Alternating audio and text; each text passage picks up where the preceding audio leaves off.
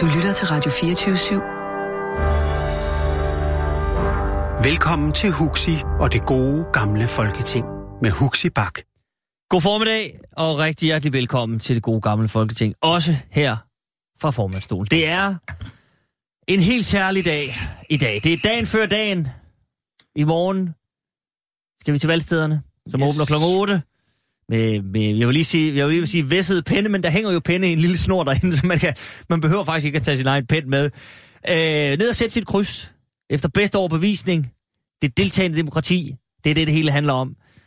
Og vi vil efter bedste beskub varme op til den dag og sende folk godt afsted, optimistiske, med tro på demokratiet og andre fine floskler, var jeg lige ved at sige.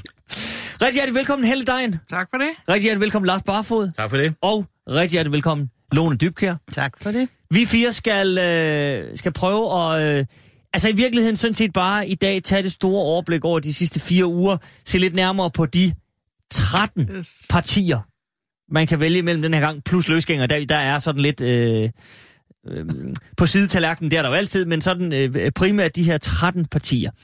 Øh, man er selvfølgelig velkommen som lytter til at øh, skrive ind 42 600 24 hvis man øh, har nogle spørgsmål. Så kan det være, at vi kan svare på dem. Det kan også være, at vi ikke kan svare på dem. Det tager vi hen ad vejen. Det første spørgsmål, jeg vil stille jer tre, det er... Øh, jeg sad i går og så partilederrunde på Danmarks Radio. Øh, og jeg, jeg, jeg synes ikke, vi behøver at gå ind i, hvorvidt publikum var input. Særligt og, og forudbestilt osv. Der har været mange spændende teorier om det. Men jeg kan sige, jeg har arbejdet på Danmarks Radio. Der er simpelthen ikke ressourcer til at øh, udvælge 2100 mennesker til øh, en koncertsal helt sådan, altså... Jeg tror simpelthen, jeg kører den ikke. Vi behøver ikke gå ned i det. Det er lige meget. Men det, jeg gerne vil spørge om, det er 13 partier, der stod 13 partiledere i går som hvis man sådan øh, øh, lægger minutterne sammen i de øh, godt to timer, de var der, så fik de jo ikke så meget taletid. Helle, der en øh, 13 partier. Hvis nu alle kommer ind, er det godt eller skidt? Altså, øh, nu har vi jo besluttet os for en 2% spærregrænse, og vi har et repræsentativt demokrati som jeg respekterer og øh, synes er okay. Så, så det kan jeg ikke sige andet end, at det er i og for sig okay. Men arbejdsmæssigt, efter min erfaring, så har vi været der tidligere, øh, nu kan jeg ikke huske årstallene, men hvor vi har været lige så mange øh, øh deltagende partier. Det giver ikke nogen særlig god debat. Det giver, som vi også så i går aftes, en snakkekon konkurrence. Og øh, det forvirrer bare det politiske billede, tror jeg. Så jeg så gerne, at vi blev lidt færre partier, for jeg har altid haft det sådan også, at jeg går ikke ind for enkeltsagspartier. Og jeg synes, der er ganske mange enkeltsagspartier. Det går jeg ikke meget ind for, fordi det er svært for dem overhovedet at lave kompromiser om noget som helst. Så øh, det øh, samarbejdende folkestyre bliver kompliceret af det. Og det, det, det, det trækker tænder ud, det tager tid og så videre og så videre.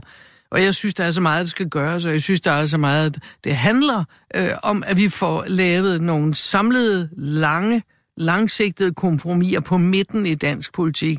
Nu har vi været udsat for alle enkeltsagerne, som øh, bare dukker op med pressesager, så skal man lige pludselig lave lovgivning på tingene. Sådan er jeg ikke vant til at arbejde. Jeg bruger mig ikke om, at man arbejder på den måde. Man skal arbejde mere i dybden man skal undersøge tingene noget bedre, inden man laver øh, egentlig er bindende lovgivning på en, en lang række mm. øh, områder.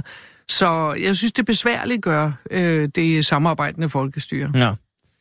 Og altså, jeg tænkte nok, at det var noget i den tur, I vil sige, men... Det, det, men, men, men, det er en, der har sagt. Ja, okay, men altså... Jeg kunne se, at Lars bare fået øh, nikket ligesom... Så vil jeg gerne høre Lone her. Hvis de alle sammen kommer ind, og det er der jo Jamen, altså, en teoretisk chance for. ja. Altså, det er, jo, det er jo demokratiets vilkår. Og yes. sådan er det, men, men kan, det blive, kan det blive så besværligt, at det spænder ben for nogle, Demo- nogle processer? Demokratiet er besværligt. Det er meget enkelt. Altså, vi kunne jo sagtens sende nogle embedsmænd til at styre det hele, så ville det i teorien se mindre besværligt ud, ikke? Mm-hmm. Men det vil jo ikke blive rigtigt. Så jeg synes bare, øh, jeg synes faktisk, vi har et udmærket valgsystem. Vi har den der 2%, som jeg synes er okay. Der er mulighed for en enkelt person, eller Jakob Havgård, ja. der kom ind i sin tid med ja. rygvind, ikke?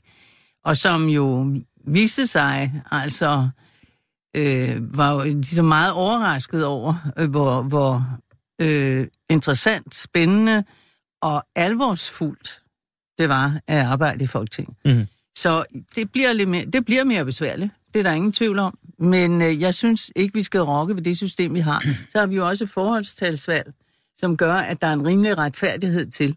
Og man kan jo se, hvor galt det går i England, øh, når øh, man har den der opstillingsform med at the winner takes all, altså med enkeltmandskreds, ikke? Mm-hmm. hvor det bliver bare en enkelt person, og de resten, de kommer slet ikke ind. Det giver jo et rigtig dårligt og til synligheden ovenikøbet et temmelig dysfunktionelt system, som vi har det i øjeblikket. Mm. Jeg, så jeg synes ikke, det er det, vi skal sætte ind på. Jeg synes, vi skal få det til at fungere, og øh, jeg glæder mig også til i morgen. Jeg kan godt tænke mig, at vi lige vente et par overordnede ting også, nemlig det, det kan vigtigheden af at stemme personligt, ja. og så kunne øh, Helle og jeg måske sige vigtigheden af ja. at stemme på kvinder, ja. eftersom vi i masser af år er gået ikke er noget længere end 38 procent. Vi står fuldstændig stille og da vi er halvdelen af befolkningen her i landet, så er det jo altså mærkeligt, at vi ikke kommer højere op i folk. Ved hvad, jeg har noteret begge dele. Vi tager den lige. Lars Barfod skal bare lige have lov til ja, at... Øh... Selvfølgelig. Jeg vil bare sparke det ind. Det er glimrende. Den er... Sparkene ligger her. det er godt. Barfod, vi skal lige øh, altså, øh, ja. rundt, rundt om de ja. 13 partier, ja. inden vi går altså, videre. Folk, der kender mig, ved, at jeg har det med at citere Churchill i tid og utid. Mm-hmm. Og, men man kan, der, der er jo stort set en lejlighed, hvor man ikke kan trække en Churchill ned. Og det vil jeg også sige her. Øh, Churchill han sagde, at demokratiet det er en elendig styreform. Det eneste problem er, at alle de andre styreformer, de er endnu værre. Og det er der faktisk en dyb sandhed i, for det er jo rigtigt, altså mm. som uh, Helle siger, at når alle de, hvis de kommer ind alle sammen, partier kommer i Folketinget, så bliver det meget, meget besværligt at have med at gøre med alle de partier. Det er næsten ikke til at holde ud at tænke på. Uh, men det er nu engang, uh, som nogen så siger jo, en pris, man betaler for at have et demokrati, at uh, folk kan komme til og komme til ord, Øh, jeg synes, det ville være øh, et bedre øh, parlament, hvis der var færre partier. Jeg kan også godt se for mig, nogle af dem, måske med fordel, hvis ikke der var alle mulige hensyn, personligt og taktisk, med fordel måske kunne slå sig sammen, mm. så der var nogle færre enheder.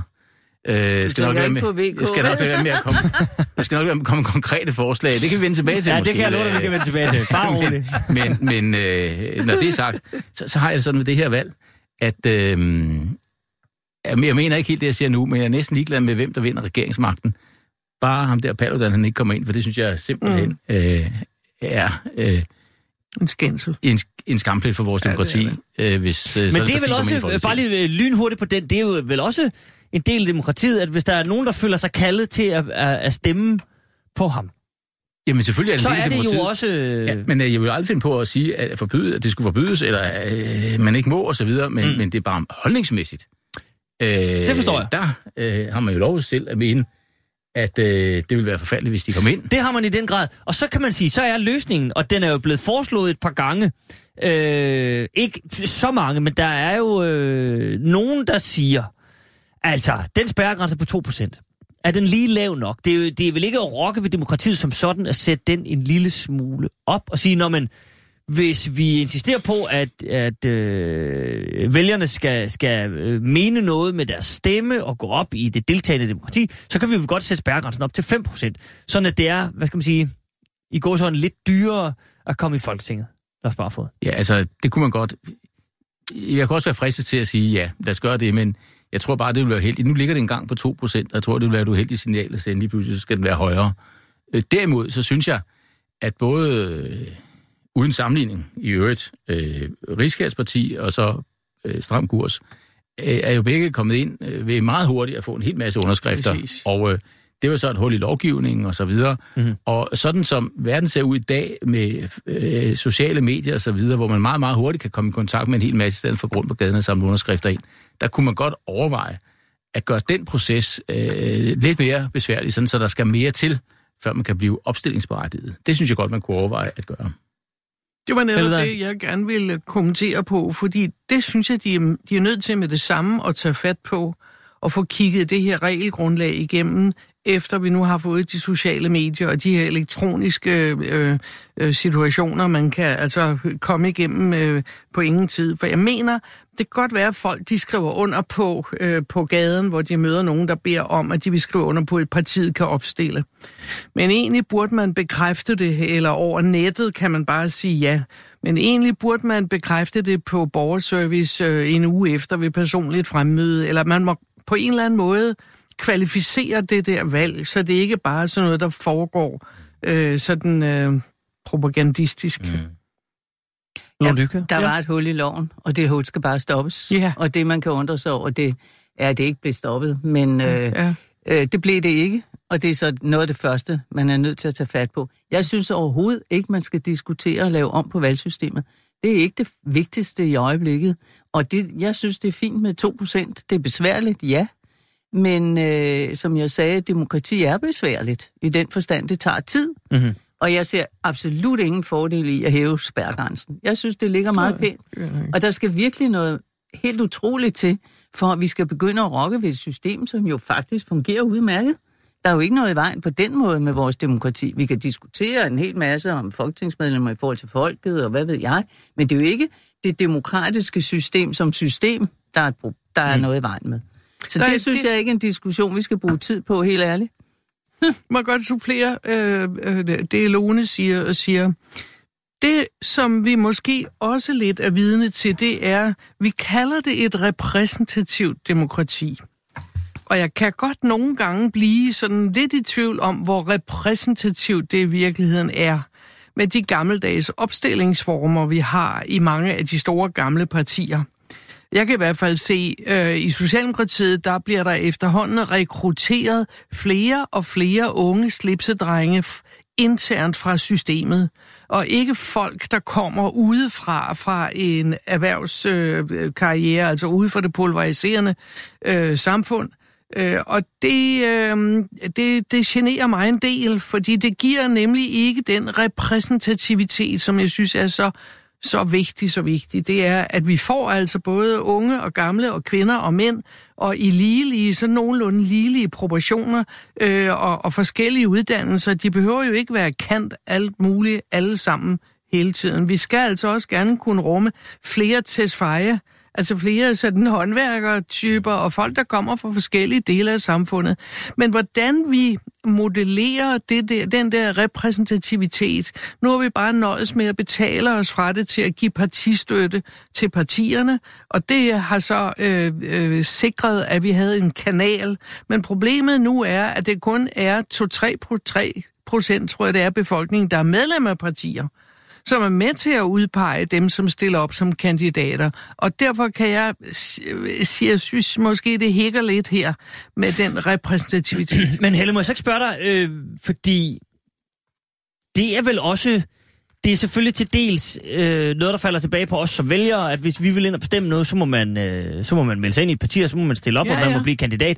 Men når du siger det her med, at, at hos jer i Socialdemokratiet, der kommer der flere og flere øh, slipsefyre, og, øh, øh, men det har man jo set i mange år, at man ligesom, øh, hvis man har været formand for DSU, så kan man da godt øh, øh, sætte ud til en ministerpost. Altså, øh, det er vel også partiet og, og, og, og kredsenes skyld, at man siger, når man, vi vælger at opstille en eller anden slipsefyr fra ungdomsorganisationen, vi vælger ikke her et eller andet muresvend eller et eller andet. Altså, der, der tager man jo også et valg, som afspejler den kultur, der er i moderpartiet. Lige præcis. Det er den indre magtkamp i øh, de gamle partier, som bliver afspejlet her. Frem for det er for eksempel, hvad vil det være godt for Socialdemokratiet at øh, blive repræsenteret ved? Jeg kan, rep- jeg kan bruge eksemplet fra Nordsjælland, hvor Socialdemokratiet opstillede seks mænd. Og gud, det kom lige bag på dem, at der ikke var en eneste kvinde. Jamen, det kan man da ikke tillade sig. Altså, hvis man skal til gode se det, og det er jo det, vælgerforeningerne er der for, det er for at øh, sørge for, at øh, moderpartiet får så mange vælgere og får så mange, der stemmer på en som muligt, så kan man jo ikke stille sig op der øh, i 2019 med seks mænd. Altså, den er jo helt gal. Så derfor, øh, der er noget, der er nogle regler, der skal efterses, øh, og der skal opdateres, og jeg medgiver gerne, det skal der i mit parti øh, i, i højeste. Det er ikke sikkert, det skal hos andre, men det skal det i hvert fald i mit parti, hvis vi også skal følge lidt op på det, Lone startede op med, at hvis vi skal have øh, halvdelen af, af, af, hvad skal jeg sige, de valgte, som repræsenterer den kvindelige del af befolkningen. Mm. Ja, bare fået. Jeg er faktisk øh, meget enig med dig i det, du siger. Øh, så, så altså problemformulering, enig. Ja. Øh, løsningsforslag mangler. Altså, det, Nå, det, dem det, har vi også. det, det, jeg har bare svært, jeg har svært ved at se en erstatning for partierne. Altså, der skal jo være en kanal, hvor igennem den opstillingsproces sker. Ja. Det skal jo organiseres på en eller anden måde, og det kan ikke se andet måde være gennem partierne. Øh, det man så kan sige, det er, at det er jo meget let øh, som borger i det her samfund, at få indflydelse på den proces. For hvis man melder sig ind, så kommer man altså ind i en klub, hvor der ikke er særlig mange medlemmer. Og så har man jo altså ret stor indflydelse, øh, i virkeligheden også mulighed for selv at blive opstillet, hvis man er interesseret. Så øh, det er jo spørgsmål om, om man kunne mobilisere flere vælgere til at melde sig ind i partierne, så man på den måde fik en større ja. repræsentativitet. Ja. Øh, fordi Det- det- problemet og udfordringen er Ja. helt klart. Det er det, der er svært. Mhm. Mm-hmm. Men, Øh, ja. men måske er udfordringen størst i, øh, i nogle partier. Ja. Altså, jeg mener ikke, vi har sådan det problem øh, i det radikale venstre. Nu har vi sådan set haft kvinder på posten længe, ikke? men øh, Ja, ja. nu har vi lige en, i øjeblikket en mand. Men, øh, men øh, så jeg tror, det hænger sammen med noget med de store partier. Jeg synes i virkeligheden, problemet er meget, at det, der bliver folks ambition, og det har jo i hvert fald ikke per definition kunne gøre sig gældende ved, ved det radikale, det er, at man går ind, fordi man vil være minister. Det Ja. synes jeg faktisk, nå ja, Ja, ja, men som del i en karriere, det synes jeg sådan set er, er det værste, at, øh, at man, og det gælder jo i højere grad de store partier, som nemmere får regeringsmagten. Levere Men Lone. Dybkjær, er det ikke, er det ikke en, en fuldstændig sådan naturlig jo, jo. ambition at have, hvis du går ind i politik? Jo, altså, du starter. Men, hør lige her. Hvis du går ind i det radikale venstre, da Mhm. jeg gik ind, nu er det jo 100 år siden, ikke? Men der Knap og nap, Lone. Ja, men tæt på, ikke? men øh, der havde man overhovedet ikke nogen garanti for, at man nogensinde ville få en ministerpost. Nå, nej, men jeg taler Altså, ikke om en, en garanti, men ambitionen Nej, ligger ja, der vel, hvis man, ja, hvis man går ind i politik altså, og har hvis en eller anden... du vil gå efter en ministerpost, så må man gennemgående sige, at det at tage det radikale venstre, det skal man ikke gøre af den grund. Der er man nok lidt mere sikker, hvis man tager for eksempel Socialdemokratiet, konservative eller Venstre, ikke? Altså, sådan er det jo historisk set. Men- så men- er men- vi men- så men gået Lone, ind er og det fået ikke bare- indflydelse, det er noget andet. Er det ikke bare sådan øh, statistik i virkeligheden, at der, der er nogen, der sådan er regeringsbærende partier, og at, at rent statistisk har konservative, og Venstre og Socialdemokratiet siddet, siddet med Jo, på, men, på, men på hør magten. her. Det vil sige, hvis du går ind i et parti som den radikale venstre, så skal du altså gøre det, fordi du faktisk er optaget af nogle idéer, og at du prøver på at få dem øh, igennem på en eller anden måde. Men du, skal ikke, du kan ikke gå der ind, fordi du siger, det her, det, det gør jeg, fordi øh, min ambition er at blive minister. Derfor Nej, nej, kan vi det, da godt... det forstår jeg godt, men, Men det, der er men der forskel. kan jeg næsten forestille mig, hvad Lars Barfod vil sige nu. altså, det, er jo ikke... Altså, men jeg vil sige to ting omkring det. Hvis man går ind i politik med det formål at blive minister, så er det rigtig, rigtig dumt. Ja. Fordi øh, uanset hvilket parti det er, så er chancen øh, relativt lille. Og hvis man, når man endelig bliver minister, så skal man bare vide, at det er en post, man kun har til låns. Lige pludselig, som jeg sagde, kan jeg huske, jeg sagde, jeg så og kiggede dengang familie- og forbrugerminister, det var nemlig meget kort tid, øh, fordi så røg jeg ud igen. Og, øh, men inden da, inden det helt var ramlet der omkring det, og Dansk Folkeparti, der ville have mig smidt ud og sådan noget, så stod jeg tit og kiggede peget ned, ikke tit, men så stod jeg peget ned på busstoppestedet nede på Stormgade, ja. så sagde jeg til mine medarbejdere, en eller anden dag, så står jeg lige pludselig dernede og vinker op til jer. Og det skal man bare vide. Så gå ind i politik for at blive minister. Lad være med det, for det er noget, det er rigtig spændende, men det er til låns, og det er en begrænset men... periode. Men når det er sagt, så vil jeg sige, både øh, der, hvor jeg selv, øh, jeg nær sagt, er vokset op politisk, og alle mulige andre steder i ungdomsorganisationer, som jeg da, hvor jeg har diskuteret og været med i debatter og alle mulige ting sammen med alle mulige ungdomspolitikere i sin tid, som gik ind i politik. Det var da bærende for dem alle sammen stort set, at de var optaget af en politisk idé og brændte for at engagere sig i samfundsspørgsmål. Jeg synes ikke, det var sådan præget af, at folk de gik ind i det for at blive minister. Mm. Ja, Der synes Dybkjær. jeg i højere grad, jeg hører det. Jeg synes i højere grad, man hører det, og det tror jeg også, at det Helle hører. Ikke? Altså, man hører i højere grad, at, øh, at det ligesom bliver for at være minister. Mm. Altså, der tror jeg, der er sket et skift. Mm. øh, bliver jeg Altså nu taler vi simpelthen om, om levebrødspolitikere, karriere. Mm, Nej, øh, sådan- ja, en del, men nu gider vi ikke nævne navne, vel? Men der er jo altså også nogen, der går ind, øh, og så siger de, og så bliver de minister relativt hurtigt, og så skrider de ud igen, fordi de måske ikke synes, ingen nævnt og ingen glemt, at det der med at være i, øh, i, øh, i det almindelige parlamentariske arbejde, øh, det er ikke lige dem. Jeg er en meget karakteristisk person, som har været medlem, øh, været minister i fire år, som går ud og siger, at jeg skal ikke bruge hele mit liv på politik. Han har været der i fire år. Jeg har Hvad ingen anelse om, hvem du taler om. Nå, det er korridoren. Når du ikke har nogen anelse, jeg ved godt, det var ironisk. Men det synes jeg simpelthen, det er ikke for at hænge ham ud, men det er jo bare noget fuldstændig fantastisk at tillade sig at sige, at jeg skal ikke bruge hele mit liv på politik. Men hør man- her. Fordi når man har siddet fire år som minister, det er jo ikke noget stor del af Men han kom liv. jo heller ikke, han var jo sådan en underlig, øh, nu skal vi ikke bruge hele tiden på kort, men han Nej, kom jo også ikke. fra sådan, sådan ikke fra øh, parti, Ja, præcis. øh, apparat, han kom Jo. sådan fra apparatet, og Han ikke fra, fra ungdomsorganisationerne, apparatet. han var Ja, sådan mere ind fra... Men det er mere det der med, at folk går ud efter at have været der sådan i meget kort tid og siger, at man skal ikke bruge hele sit liv på politik. Det er ikke, fordi jeg advokerer for levebrødspolitikere. Nu er jeg jo selv, om jeg så må sige, nærmest at betegne som sådan en, fordi jeg har været der så meget. Men det er bare, øh, et, man skal jo, man går der ind, fordi man gerne vil påvirke en samfundsudvikling. Så er der forskellige måder at gøre det på, det ved vi. Men jeg tror alle tre, vi er gået ind, fordi mm. vi har haft en, et ønske om at påvirke samfundsudvikling. Mm. Og det mener jeg skal være det bærende. Så kan man så være der så kort eller så lang tid. Men at sige, efter en meget kort periode, man skal ikke bruge hele sit liv på politik, ja, der er også andre ting, jamen det er der da. Men det, der synes jeg ligesom, man underminerer nogle ting. Mm-hmm.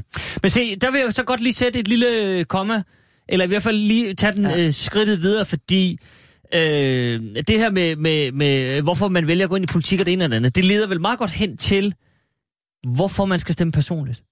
Lone Dybkjær. Ja, jeg synes, det er vigtigt. Og jeg Så lad mener, os lige tage den. det er altså, jamen jeg synes, det er vigtigt, at man stemmer personligt, fordi øh, øh, folk repræsenterer jo forskellige linjer. Så jeg ved godt, at folk siger, at det er svært at finde ud af, hvad man skal stemme, og det kan jeg godt forstå, vi andre er sådan lidt mere per automatik, ikke? Vil jeg gerne Indoktrineret. nej, nej, Kartoffel, har, kartoffel. Altså, vi har ligesom øh, besluttet os, ikke? Øh, men altså, jeg synes, det er meget vigtigt, at hvis man overhovedet har ork til det, at man går ind og kigger på, hvad er det for forskellige personer, øh, der stiller op. Og vi er jo forskellige, og, og det er ikke sådan, at det vil blive trukket i 75 forskellige retninger inden for partiet. Men det er da klart, for at tage et eksempel fra mig selv, ikke? som har arbejdet i 100 år godt sammen med Niels Helve. Det var da ikke sådan, at vi var sådan fuldstændig enige om alting, og vi trak der også i lidt forskellige retninger. Øh, og det var jo så, så fandt vi jo, hvordan vi så løste det. Og derfor synes jeg, det er vigtigt, at man går ind og kigger på, at man stemmer personligt. Så Mhm. mm-hmm. synes jeg jo altså også, det er lidt vigtigt, at man lige kigger på, om der ikke er en god kvinde i ens område, man kan Ja, lad, os, stemme lad, os, på. øh, lad os gemme øh, kvinderne. Okay. Og det er ikke for at være Nej, men noget det som er i orden. Lad os bare sige, bare det at stemme Lad os, personligt. lad os bare lige holde den til, til, til den personlige stemme. Ja. Øh, lad os bare få, jeg ved ikke om du også, altså man kan vel også sige det, men hele systemet, og jeg ved godt, der står ikke noget om det i grundloven og alt det der, men hele systemet med partier, er vel også for, at man hvad skal man sige, kan, skal, kan undgå det her lidt besværlige valg med at stemme personligt. Så kan man sige, at der er et parti, som sådan grundlæggende repræsenterer det, jeg øh, synes, og derfor er det en fin løsning. Er det ikke også okay? Selvfølgelig er det okay. øh, og partierne er jo, er jo altså, det er jo at vores forfatning, den, den kender ikke til partier. De er så opstået, og det er jo klart, at folk grupperer sig i nogle holdninger, og så finder de ud af, at vi, vi holder sammen i det, det her parti, som mm. det så er blevet udviklet sig til. Og så kan man så stemme på et parti, fordi der er så en gruppe mennesker der, som nogenlunde har samme holdninger, men ikke fuldstændig... Der er jo ingen mennesker, der har fuldstændig samme holdninger om alting. Øh, og, og, og derfor, selvfølgelig er det i orden at stemme på et parti, hvis man ikke rigtig øh, har sat sig ind i, hvem er stillet op, eller i hvert fald ikke ved, hvad de står for osv., så, videre, så er det selvfølgelig helt i orden at stemme på et parti. Det kan man jo også bare gøre. Men, men jeg mener, at man får dobbelt indflydelse ved at stemme personligt. Man rammer for, for det første ind i et parti og støtter det, men man gør altså samtidig også det, som Lone sådan set siger, at man, man, hvis man lige sætter sig lidt ind i det, kan man jo se, at der er forskellige strømninger i et hvilket som helst parti. Og der kan man så vælge, om man vil være med til at trække partiet i den ene eller den anden retning ved at stemme på en bestemt kandidat. så man får dobbelt øh, indflydelse. Mhm. Mm-hmm. Og så kan man have yderligere et ønske om, for eksempel, at der kommer flere kvinder i Folketinget, eller flere unge, eller ældre, eller hvad det er. Øh, så sådan nogle hensyn kan man så også tage. Mhm. Mm-hmm. Så man får dobbelt indflydelse ved at stemme personligt. Men, men bare for, må jeg så ikke lige smide det her eksempel på banen? Øh, vi sad faktisk og diskuterede det i dette studie i sidste uge.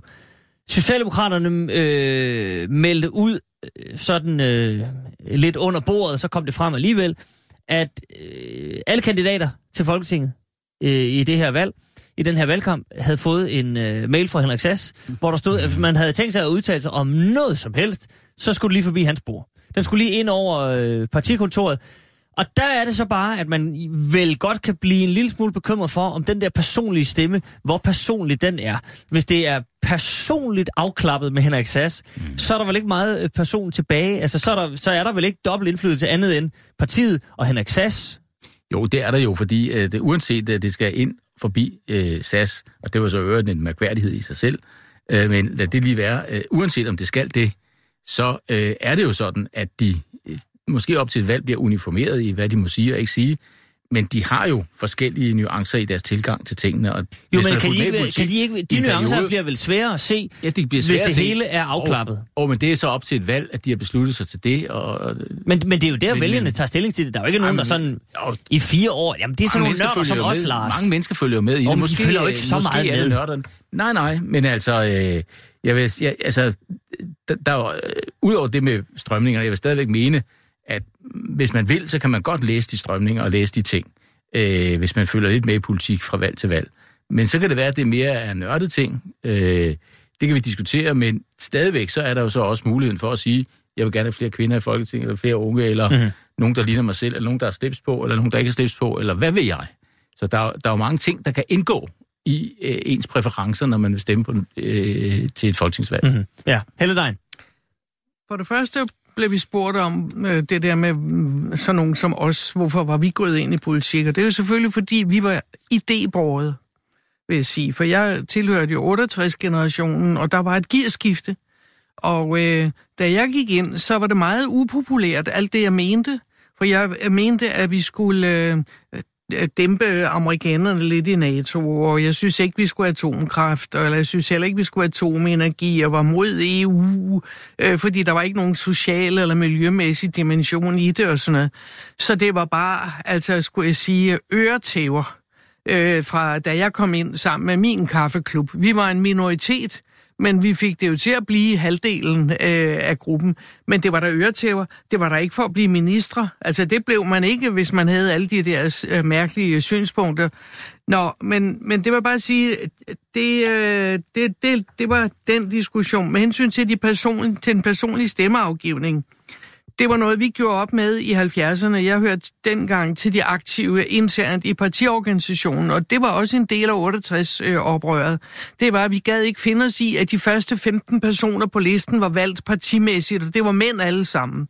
Så der var vi nødt til at sige, nej, det her det er ikke Sovjetunionen, altså det er øh, et demokratisk parti, så nu er vi nødt til at øh, kunne, øh, at folk selv kan vælge nogen og få dem til at hoppe i listen. Og det gjorde typisk jo alle kvinderne. Det andet, vi også tog stilling til i 70'erne, det var det med dobbeltmandatet. Og det er det, som SF var ude i alt det ballade der. Så der var mange ting, vi tog stilling til der i 70'erne, for netop at aktivere folks mulighed for selv at lave nogle mere lidt individualiseringer. For vi var selvfølgelig også både en højrefløj og en venstrefløj og en midterfløj og så videre. Og folk, jeg er enig med Lars, når øh, i, i mellemvalgene, der hører folk jo på, hvad det er, øh, de forskellige kandidater mener. Under selve valgkampen, så er det klart, og det sagde jeg også i sidste uge, at der er der nødt til at være partitopstyring, fordi vi skal ikke have partilederen til at bruge hele sin energi på at skyde en eller anden fasan ned, øh, der, eller en ballon, der er Men hvis det, nu, hvis det nu er den fasan, øh, vælgeren synes er interessant, altså, det er bare det, jeg mener, at hvis alt bliver koordineret, så er der jo ikke nogen personlighed tilbage. Det er vel det, der er Det problemet. kan der ikke være i selve valgkampen, fordi der er det Men det er jo der, parti. vælgerne følger med. Nej, det, er, det var det, Mette Frederiksen sagde. Det er vigtigt, at I følger med imellem valgene og hører, hvad partierne egentlig står for. I valgkampen bliver alting, øh, øh, hvad skal jeg sige, øh, hvordan kan jeg sige det? Det bliver... Mm, Ja, det bliver så lidt Skærpet. Det bliver skærpet og spidset Ja, til. Det, det, det det er jeg helt med på. Men, Og- men, men er det ikke lidt en gratis omgang, når Mette Frederiksen siger, husk at lytte efter i fire år, og det gør folk jo også. Men når det så kommer, altså, så bliver der blæst til valgkamp. Så er der fire uger, og vi skal gå og kigge på plakater, og der er debatter. Skal vi så ikke bare droppe alle de der debatter? Fordi Nej, det, de nej. siger nu, er åbenbart så skærpet Nej, og tilspidset og unuanceret, Der sker at det er ligegyldigt, og så ting. stemmer vi bare på Der listerne. sker ting under valgkampen, øh, fordi nogen øh, jo melder klart ud. Men det er vigtigt, at man er klar over, hvad der er linjen. Øh, og derfor vil jeg bare sige, som jeg også sagde sidst tirsdag, at man skal være opmærksom på, at i gamle dage, der havde vi en, der hed Rigsgaard Knudsen. Ja. Og der behøvede man ikke, og der var man ikke så dum, så man sendte sådan noget rundt på et brev på et stykke papir. Men der vidste alle, at nu gælder det, og nu står vi sammen. Og lige de her sidste dage i, inden et valg, der har vi ikke alle prøveballongerne. Og vi har ikke kalkunjæger, tror jeg, de kaldte dem. Mm. Ja, i gamle dage. Så der må man altså acceptere, at der skal, der, skal vælgerne have et, en oplevelse af, hvad er det, partiet er samlet om? Hvad er det, de øh, skal jeg sige, øh, organisatoriske beslutninger, øh, hvad er de øh, samlet om? Det er jo det, nogen kalder management by fear. Men lad, lad nu det ligge. Nogle dybkær. Nej, men selvfølgelig kommer der noget topstyring. Men det er jo ikke ens betydende med, at, øh, at man ikke, navnlig ikke hvis man er aktiv i forbindelse med valgkampen, så er der jo mange, der er på gader og stræder og møder, øh, øh, faktisk er i kontakt med en hel del vælgere. Og jeg synes, der, ja, mit indtryk er, at der har været rimelig stor aktivitet. Det har været en lidt lang valgkamp. Ja. Øh, måske også for lang. Problemet selvfølgelig ved det der med de personlige stemmer er, at der, der er øh, samtidig en kendis-effekt, ikke? Altså, mm-hmm. det er nemmere at komme frem, hvis du sådan er kendt. Og der synes jeg også, det er vigtigt, at man går under det og kigger på, er der andre. Men der er en meget vigtig ting i forbindelse med den personlige stemmeafgivning. Det kan godt være, at der er topstyring, og det er der. Og jeg mener, hvis den der debat i går, som jeg synes var rimelig, ja, med måske ikke så oplysende, lad mig sige det pænt, øh, øh, så, øh, altså, så er det jo også en form for topstyring. Ikke? Det bliver jo de der øh, få kvinder, mænd, øh, for de der 13 partier, der står der øh, i de runder der, og det er jo en form for topstyring, kan man jo roligt sige. Ikke? Men det, man skal huske på, er, at når man først er kommet ind i Folketinget, så er man sit eget mandat. På papiret i hvert fald, ikke? Nej, Nej, også i realiteten. Nå ja, ja, ja. Kan Det står i du- grundloven, men altså... Nå nej, men du kan flytte, du kan tage særstandpunkter. Heller jeg har jo gjort det, ikke? No. Og Lars har sikkert også. Altså, jeg har i hvert fald taget særstandpunkter. Og, og det er jo da ikke nødvendigvis populært, men det kan du jo gøre.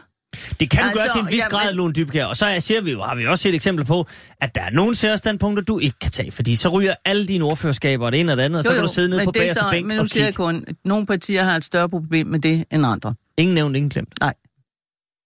Godt. Lars Barfod. To ting. Altså, øh, det var interessant at høre, Helle, alt det med 68-generationen, mm. og hvordan du blev så indigneret, og nu ud af EU og NATO, jeg ved ikke hvad. jeg, har, jeg er motiveret på fuldstændig samme måde som dig. Jeg har sagt bare omvendt. Fordi, fordi jeg var lige et par år efter 68-generationen, og der havde I jo sat jer på det hele. Mm. Så jeg kom ind i gymnasiet og bagefter universitetet, og de var jo revrøde alle sammen. Og jeg følte, jeg var simpelthen den eneste, øh, som ville blive i NATO, ville blive i EU, øh, gik ind for kapitalisme øh, og så videre. Og så tænkte ej, jeg, al- altså, jeg fik sådan en lyst til Mm. at Ja, ja. øh, gå imod det der, for jeg følte simpelthen, man blev mast af også af lærere i virkeligheden. Simpelthen så motiveret af kampen mod Helle Så det er den, nærmest. den Altså, samme motivation, Ja, det at er. man tænker, nej, altså nu skal Der er den, noget, man vil lave nu om. skal den have en på frakken, ikke? Og det handler ikke om ens personlige profil. Nej, altså, nej, nej, så, karriere. så, så det er jo, altså det er, man bliver jo motiveret på, altså mange bliver sikkert motiveret, ligesom vi er blevet, det tror af jeg en eller anden også. stemning, man tænker, Ja. ja. det her, det må vi gøre noget ved, ikke? Mm-hmm. Øhm, men med hensyn til det der med at øh, centralisere og kalde til orden og alt det der, altså, øh, jeg er også blevet kaldt til orden, især i valgkampe, øh, fordi jeg fik en forside i Jyllandsposten, for eksempel om, at jeg mente, at efterlønnen skulle afskaffes. Der blev godt nok ringet op på det. Det var ikke et populært standpunkt på det tidspunkt, og så videre. Altså, det, jeg har også prøvet de der ting, ikke? Og så har jeg også prøvet selv at være partiformand, hvor jeg så mm. selv skulle ringe eller sige til nogen, de må lige ringe og sige, det der, det går ikke rigtigt. Og sådan er det jo. Altså, det kan jo ikke være anderledes end, at partier, når man nærmer sig valgdagen, så ved man, at man bliver straffet i den grad. Ikke mindst af pressen, hvis der er den mindste konflikt. Ja. For hvis der er noget, journalisterne elsker at bore i, så er det, hvis de kan se snærten Men de af en lever af det. snærten af en De lever uenighed i parti, så bliver det hele historien. I stedet for at sige, at det er jo rigtig fint til det parti, de, de kan diskutere, der er et godt miljø, man må godt have lidt forskellige meninger om tingene. Det er jo ikke det, pressen siger. Man bliver ikke belønnet for det. De siger, nej, hvad er det demokratiske, hvad er det godt? Man får virkelig ind på frakken. Og, og derfor så, så kan det ikke være anderledes end partierne. Nu synes jeg, det med SAS er lige at gå øh, over grænsen, men altså øh, en eller anden appel til, at nu må vi lige stå sammen om det her op til valget. Det kan ikke undgås, at det vil være sådan. Uanset hvad man siger. Mm. Jeg tror også, der er en vis topstyring i Venstre PT. Det tror jeg også. Umuligt. det vender, vi vender tilbage til, til partiet Venstre. Der, vi sætter lige øh, lupen på lidt senere. Men vi skal jo også lige vende det her med, der, der er allerede et par øh, sms'er, der er tækket ind omkring det her med, at man skal stemme på en øh, Kvinde. en kvinde. Og så vil jeg lige sige, fordi det faktisk sjældent sker i det gode gamle folketing. Det er jo en fornøjelse i dag at have hele to kvinder og kun én mand. Det er øh, desværre Åh sjældent. ja, der er to sjældent, det sker. Formanden mener Nå, også ja, ja, men formand, formand, jeg var lige ved at sige, er, er androgyn i den her sammenhæng, men, men øh, jo jo, men, men på jeres side af bordet. Øh, Lone Dybkær, hvorfor, øh, hvorfor er det vigtigt at stemme på en kvinde? Skal man ikke stemme på den bedste kandidat? MK, Selvfølgelig. Selvfølgelig. Mhm. Mm-hmm. Men øh, skal man altid stemme på den bedste kandidat? Det der er kernen er, at, øh, at øh, indimellem så bliver tingene fremstillet som, at øh, der, det kun er mænd, der er den bedste kandidat. Vi kender dem jo i alle de der old boys netværk, og hvad ved jeg. Det er helt mærkeligt, ikke? Der er kun gode mænd, ikke? Og de kan ikke finde nogen kvinder. Mit yndlingseksempel, prøv at kigge lidt på Danske Bank, ikke? Det er jo ikke sådan, der er en vrimmel af kvinder i topposterne, vel? Øh, og det kunne da godt være, at det kunne være medvirkende til, at der kom lidt andre synspunkter ind. Det, jeg synes, der er vigtigt, det er, at det bliver et bredt sammensat folketing. Og generelt vil jeg, og det er det ikke. Men generelt så må man sige, at i første omgang, så er den største diskrimination nok, trods alt, at der kun er 38 procent kvinder, og det står stille. Og jeg synes, det er vigtigt, at kvinder er med med deres baggrund. Derudover synes jeg også, der skal andre typer ind, end dem man øh, nødvendigvis har. Mm. Ikke? Så det Men, ikke... men lad os prøve at holde den til kvinderne, fordi Ja, det er rigtig nok med de her 38 procent, og det har stået stille nogle år. ret mange år. Men i alle mulige andre sammenhænge, så siger man, at det er vælgernes dom. Vælgerne har altid ret. Altså, hva- hva- hvad skal vi Jamen, næsten der- gøre, Lone Dybkær? Vi, vi, vi skal, skal, skal der, nej, nu, nu nej, nej, arbejder man med kvoter i bestyrelser Jamen, og så videre. nej, så Skal, vi- skal, jamen, skal, vi, nogen skal vi til det? Skal der, er der kvoter på nej, nej, opstillingslister? skal der ja, kvoter nogen Der er steder? nogle lande, der har kvoter, øh, sådan at man sikrer sig, at der er 30 procent kvinder opstillet. Det synes jeg nok ikke er, jeg er sikker på, er så nødvendigt, vel? Det Mm. man bare skal spørge sig selv om hele tiden, skal man også gøre i de enkelte partier. Har vi et udvælgelsessystem, der gør, at det er sværere for kvinderne at komme til? Er det sådan, at kvinderne havner længere nede på listen? Øh, og den type af ting. Så jeg synes bare, det er vigtigt, at man går ind og siger, at man, øh, at man skal stemme personligt, og, dermed, og også, hvis man synes, der er en god kvinde, så skal man stemme på en kvinde. Og så synes jeg selvfølgelig, det er fuldstændig katastrofalt for et parti som Socialdemokratiet, at de ikke opstiller en kvinde i Nordsjælland. Og jeg mener, jeg, kommer, jeg tror, de kommer til at betale for det. Det tror jeg da også. Altså, der er ingen tvivl. Jo, som suppleringskandidat. Ja. Ja. ja. Ja, så kom der en Men supplerende hun har jo ingen valgkamp fået. Nej, og hun har ingen chance. Hun skal ind og hente dem hos alle de andre. Det får hun jo ikke lov til. Nej. Og, de, og derfor kan man sige, at det udgangspunkt er virkelig noget, partiet burde tage et opgør med. Men jeg tror, det går i sig selv i det tilfælde, derfor jeg tror, at straffen kommer. Altså, jeg tror trods alt, at der er mange kvinder, der simpelthen ikke vil acceptere, også mænd, vil jeg jo sige, som ikke vil acceptere, at der ikke er en ordentlig kønsmæssig fordeling på listen. Men tror du... Men jeg at- synes, det er vigtigt, at de er, de, ikke fordi de er bedre, men fordi kvinder repræsenterer, eller har forskellige erfaringer fra mænd. Det er jo meget enkelt. Det kan vi jo ikke undgå ikke at have. Altså, nej, det vi det- føder børn. Det er rigtigt. Altså, Jo, men, jeg siger men, det er bedre erfaringer, Bliver det ikke det bare, sådan, bare bliver det ikke bare sådan en, en, en... Det der med, at man har født et barn, bliver også bliver, bliver sådan lidt... det en- snakker jeg ikke om. Jeg snakker om, at hvis der er cirka 50 procent af hvert køn, nu nø- nøjes vi bare med han og hun, ikke? Mhm. Øh, så er det da vigtigt, at begge køn er repræsenteret.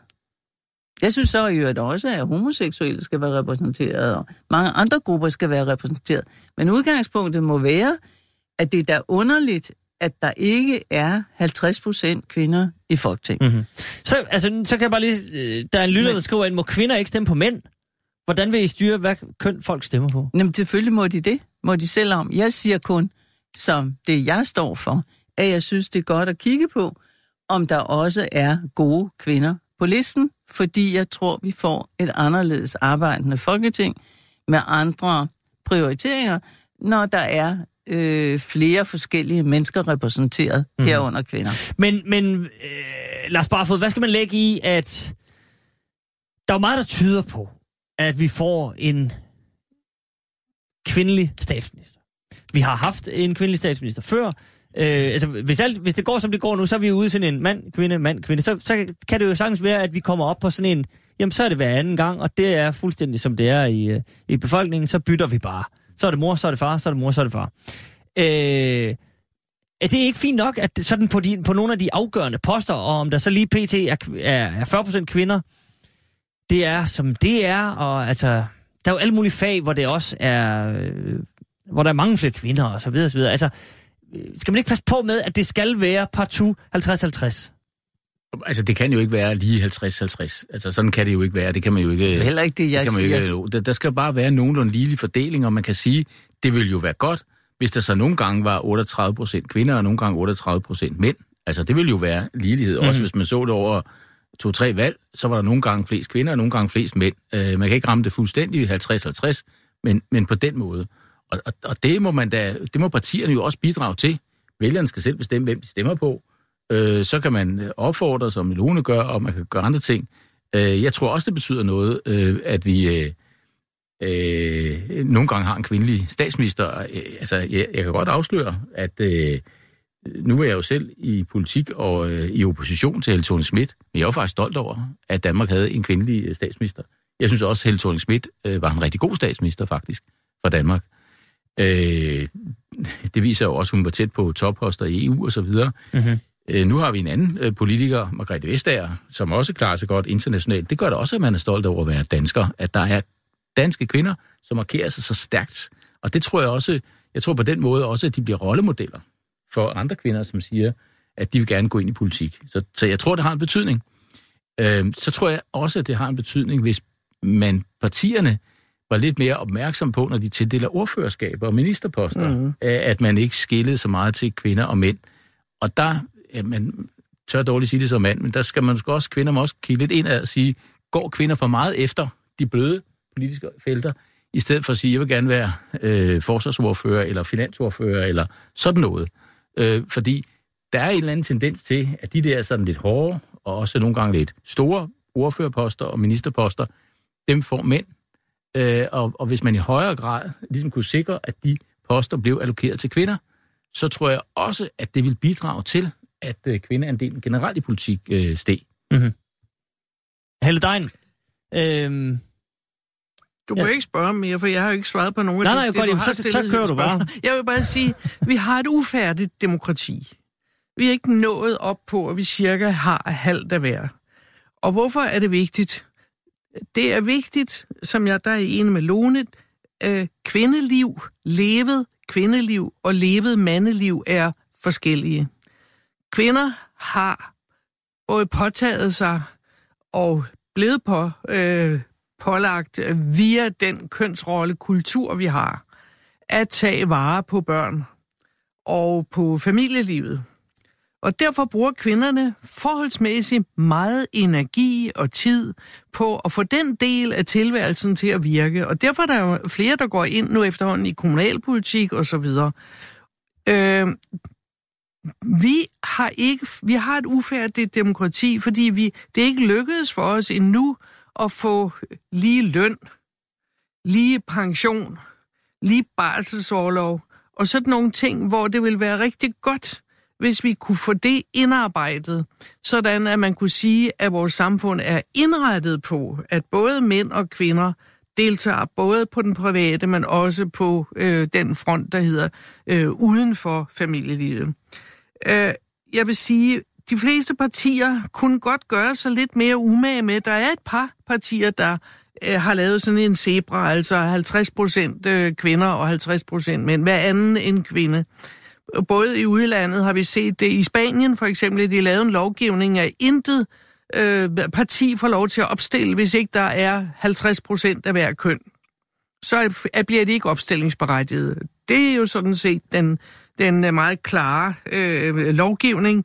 Og der må man sige, at det, der sker lige i øjeblikket, er, at de, de nordiske landes øh, kvindebevægelser og kvinder har stået lidt i stampe, men Sydeuropa, de moser frem. De har fået mere veluddannede kvinder, og kvinderne vil deltage i det hele og derfor får de nu nogle lovgivninger på nogle områder, hvor vi har kæmpet for dem. Det er også via EU, at vi i Danmark har fået via direktiver, har vi fået noget ligestilling, som vi ikke selv har kunne skaffe herhjemme. Øh, blandt andet den her forældreoverlov, som nu kommer, hvor man altså siger, at nu er der to måneder, som mændene ikke skal tage, men har muligheden for at tage. De kan bare lade være, kan de. Men det vi andre finansierer offentligt, det vil vi gerne have, at det går. For ellers skal vi betale for dem senere, fordi så får vi et proletariat af kvindelige pensionister, som så skal suppleres op. Så derfor, der er alt at vinde ved at stemme på en kvinde. Det er der en kampagne, der hedder i øjeblikket, så det vil jeg bare sige. Okay, men, men Helle Dein, hvis, du, hvis man så lige, øh, bare lige summer over det. Altså, øh, i forhold til, lad, vi kan jo bare lige tage udgangspunkt til start i, i øh, de to statsministerkandidater. Sådan de facto. Øh, yes. Øh, dem, der kan blive det. Lad os, lad os glemme alle dem, der også gerne vil. Lars Lykke og Mette Frederiksen. Yes. Hvis vi bare spoler tilbage til Helle Thorning, så, så var der en del kritik, og noget af den også berettiget omkring, øh, at, at hun som kvinde fik en del øh, kritik. Der var øh, hendes øh, tasker og alt muligt mærkeligt. Ikke? Der var meget sådan udenom snak, ja. og, og kunne hun nu også passe sine børn og det ene og det andet. Synes du ikke, at den del af debatten har været fraværende omkring Mette Frederiksen. Altså, det har, det har, der har det jo handlet om sådan nogle ting med, om hvem er det, hun vil give pension, øh, hvem er de nedslidte, og det ene eller andet. Indtil nu Hele den der kønsting i forhold til Mette Frederiksen har der vel... Altså, fri for det. Er der ikke forholdsmæssigt fri for det. Så det har været dejligt jeg, jeg kan bare ikke rigtig... Og det er ikke, fordi jeg ikke... Øh, altså, jeg kan ikke rigtig komme på noget. Ja, jo, hvis du tog den allerførste debat, og det tror jeg, det er Kvinfo, der har påvist det. Nej. Hvis du tog den allerførste debat mellem Lars Løkke og Mette Frederiksen, så blev hun afbrudt hele tiden, ja. og det blev han ikke. Det, var ham det er et meget kåre. godt eksempel, så det handler ikke kun ja. om, om det er diskrimination med hensyn til ja. høje hæle. Eller, men men eller, tror du, jamen, blev hun her... afbrudt, fordi hun er kvinde? Ja. Det, jamen, det jamen, forstår jeg. Det. Nej, men jeg siger bare, at det var faktuelt. Ja. Det var og det. hvorfor? At Kåre Kvist hele tiden afbrød Hvorfor fordi... skulle hun afbrydes 100 gange mere end Lars Løkke? Og det synes jeg, der er interessant. Hvorfor bliver hun det? Det kan jo ikke være sådan, hun er jo ikke mere udisciplineret end Lars det, det, det tror jeg Det er hun ikke. Det er, og han er da heller ikke til at køre sine synspunkter. Hvis man tog debatten i går, så må jeg sige, at hver gang, at Lars Lykke fik ordet, så havde vi en sang fra de lange, varme lande om, hvor godt de havde arbejdet for det ene eller det andet eller det tredje projekt, mens oppositionen ikke havde gjort den. Og det har man vel lov at sige. Det har man vel lov at sige, at oppositionen, de kritiserede også Lykke for jamen, det alt det dårlige, de har gjort. Ja, Ej, nu må det, du stoppe. Jamen, det er ikke, altså, ikke noget med mænd og kvinder eller noget. Ej, det vil også sige, det, det vil bare... Manden har jo lov at forsvare, hvad han har gjort. Fuldstændig. Altså. Jeg siger, nej, men jeg siger bare, der er sådan set hun er ikke mindre udisciplineret end ham. Nej, altså, men nogle dybke, ved du hvad, må jeg, må jeg komme med det eksempel? Må jeg komme med et lille eksempel fra i går, som jeg synes var, var interessant? Det er bare et faktuelt eksempel fra den første statsminister kandidat duel. Ja, okay. Så, så kommer jeg lige med et eksempel fra, fra øh, partilederrunden i går, som jeg synes var meget interessant. Jeg havde, altså, ingen, det, det kan være mig, der sidder og er øh, mandeblind og alt muligt mærkeligt, men altså, jeg så intet kønsdiskriminerende i den debat. Mm. Og så, og så var det som om, at nogen, og det igen kan det også være noget, noget taktik og noget spindokteri, og nogen, der har siddet og, og øvet ting. Øh, det ser man jo nogle gange, hvis nogen fremdrager en, en, en LED-pære fra en bil, at det skal man passe på med. Men at øh, Mette Frederiksen på et tidspunkt, af, øh, Lars Løkke vil sige et eller andet, og så råber Mette Frederiksen af ham, hvorfor vil du ikke også lære mig at parallelparkere? Altså som, som om, at han har beskyldt hende for noget sexistisk, og jeg tænkte, altså jeg anede ikke, hvor den kom fra.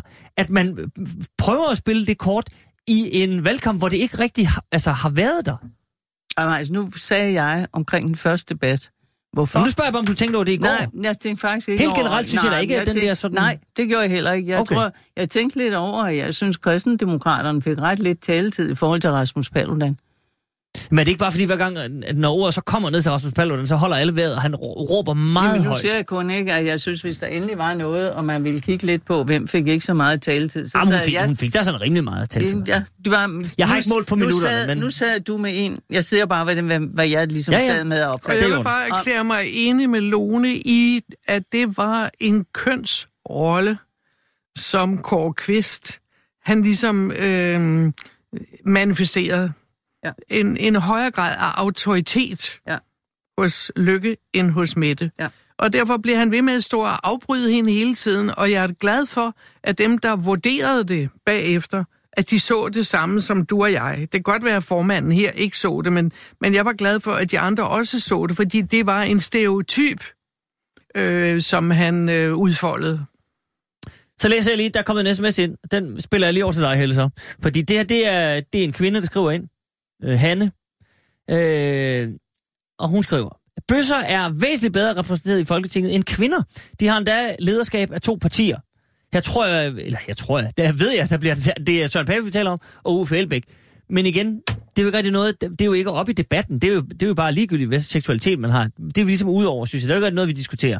Så minoriteter kan godt gøre sig gældende. Men selv her er mænd også bedre for, hvor mange homoseksuelle kvinder er der som ledere. Desværre er faktum, at den gråhårede mand har større respekt end en gråhåret kvinde. En mand, taler hårdt, øh, en mand, der taler hårdt, er kontant. En kvinde er skinger. Så længe vi kvinder selv bærer den opfattelse, kommer kvinders ligestilling ikke i Folketinget.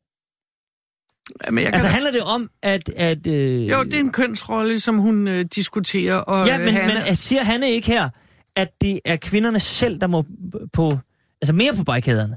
Jo, jeg så mener længe også vi kvinderne kvinder selv bærer den Jo, opfattelse. jo, jo, jo, jo. De er jo selvfølgelig ofre for den kønsrolle kultur, vi er omgivet af.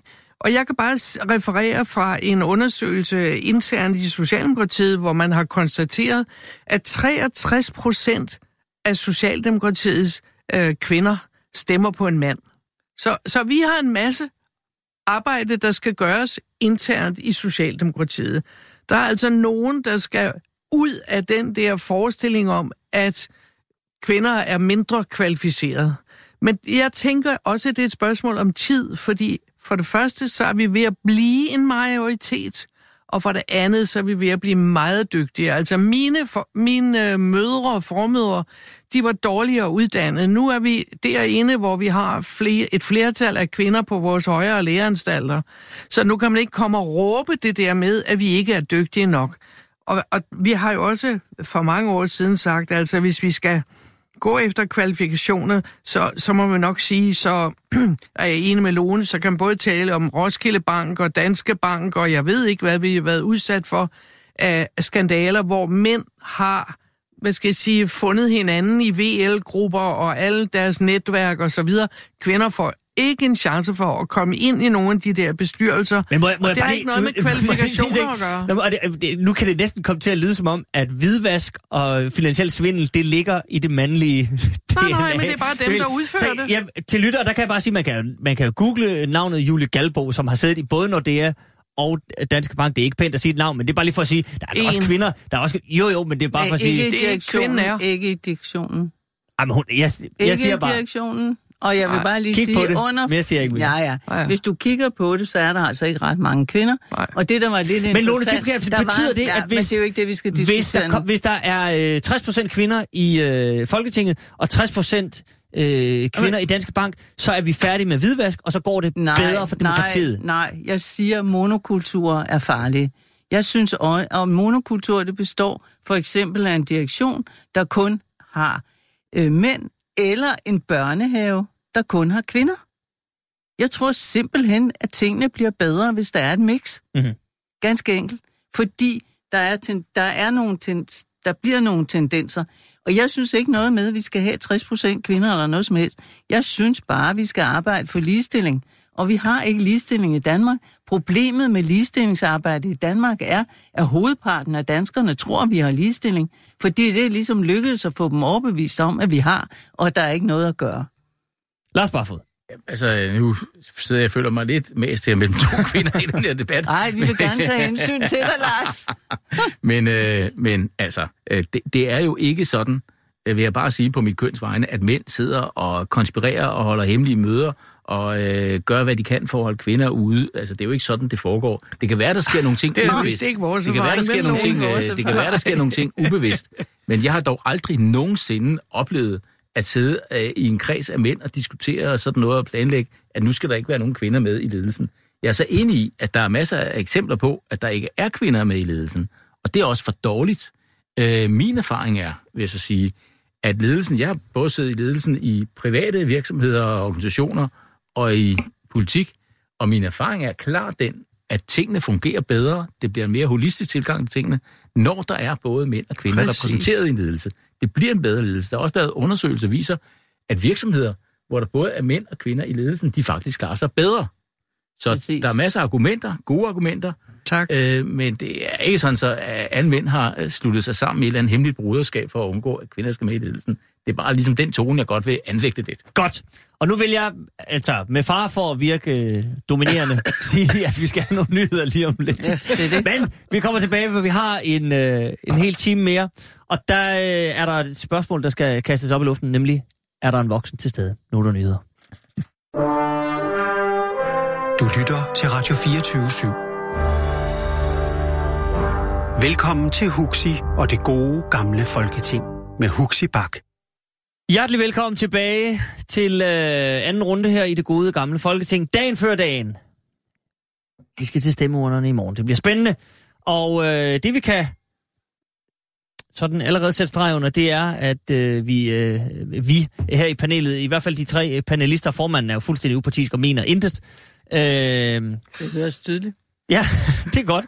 Så er missionen jo lykkedes.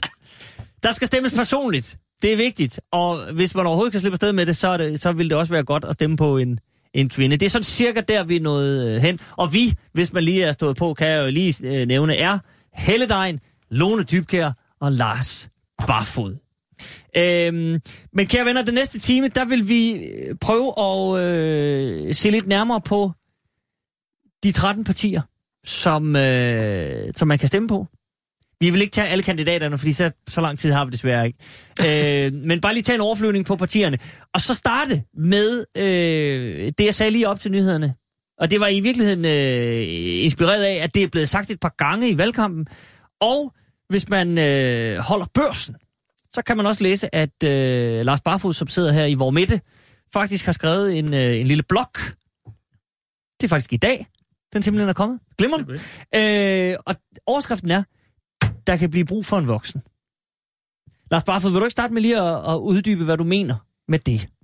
Altså, det er øh, jo øh, faktisk øh, en gentagelse af det, Lars Lykke har sagt. Og øh, jeg hører til dem, der egentlig synes, at han kom med en meget fornuftig analyse af tingens tilstand tidligt i valgkampen. Øh, nemlig den, at øh, det kan komme til at se så broet ud, det her folketing, at det viser sig, at ingen af de to statsministerkandidater egentlig, med dem, der egentlig skulle støtte dem, kan få øh, forhandlet sig frem til et øh, regeringsgrundlag, der gør, at de kan blive støttet af deres egne, hvis man må sige det sådan.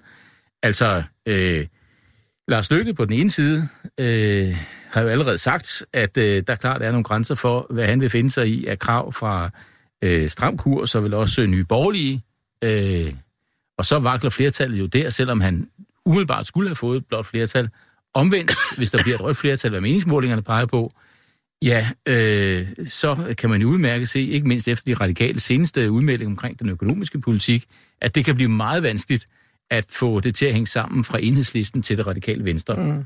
Og så øh, kan der godt komme et tidspunkt, øh, hvor de må øh, kigge øh, på hinanden, og hvor en af dem må sige, at nu må der altså være en voksen, der griber ind.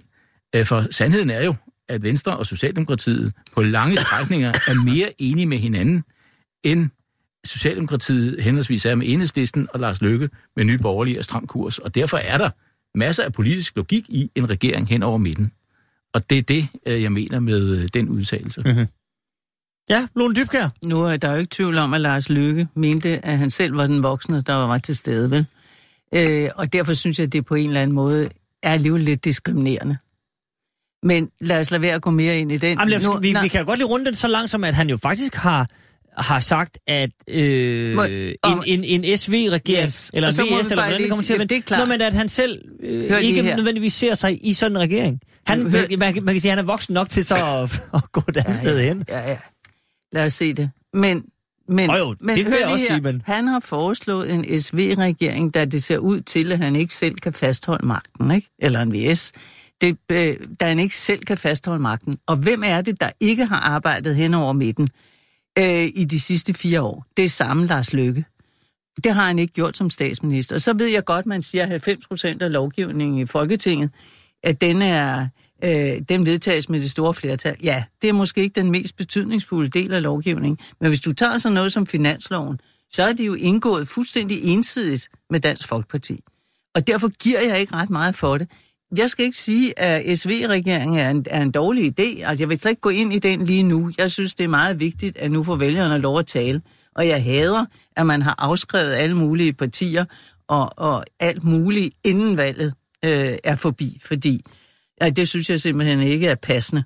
Men altså, øh, jeg synes, han selv har stået for en meget stærk blokpolitik. Og det har han. Det er også derfor, det radikale venstre har kørt den linje, de har kørt. Vi kan simpelthen ikke acceptere den linje, Lars Løkke har fulgt sammen med Dansk Folkeparti. Og nu kommer han så og siger, jamen det kan da godt være, at jeg ikke kan få lov til at fortsætte. Kunne vi så ikke lave et bredt samarbejde? Hvad med, at han havde gjort det noget før? Lars Barfod. Nu kan jeg godt høre, Lona, at du har øh, nogle ting, du skulle have lukket ud i forhold til Lars Løkke. Men det ændrer jo ikke ved analysen. Jamen, At man kan komme i en situation, Løkke har jo egentlig ikke sagt, det er det, han foretrækker som scenarie 1. Der går han efter en blå regering, ligesom Mette Frederiksen går efter en rød regering. Fair nok.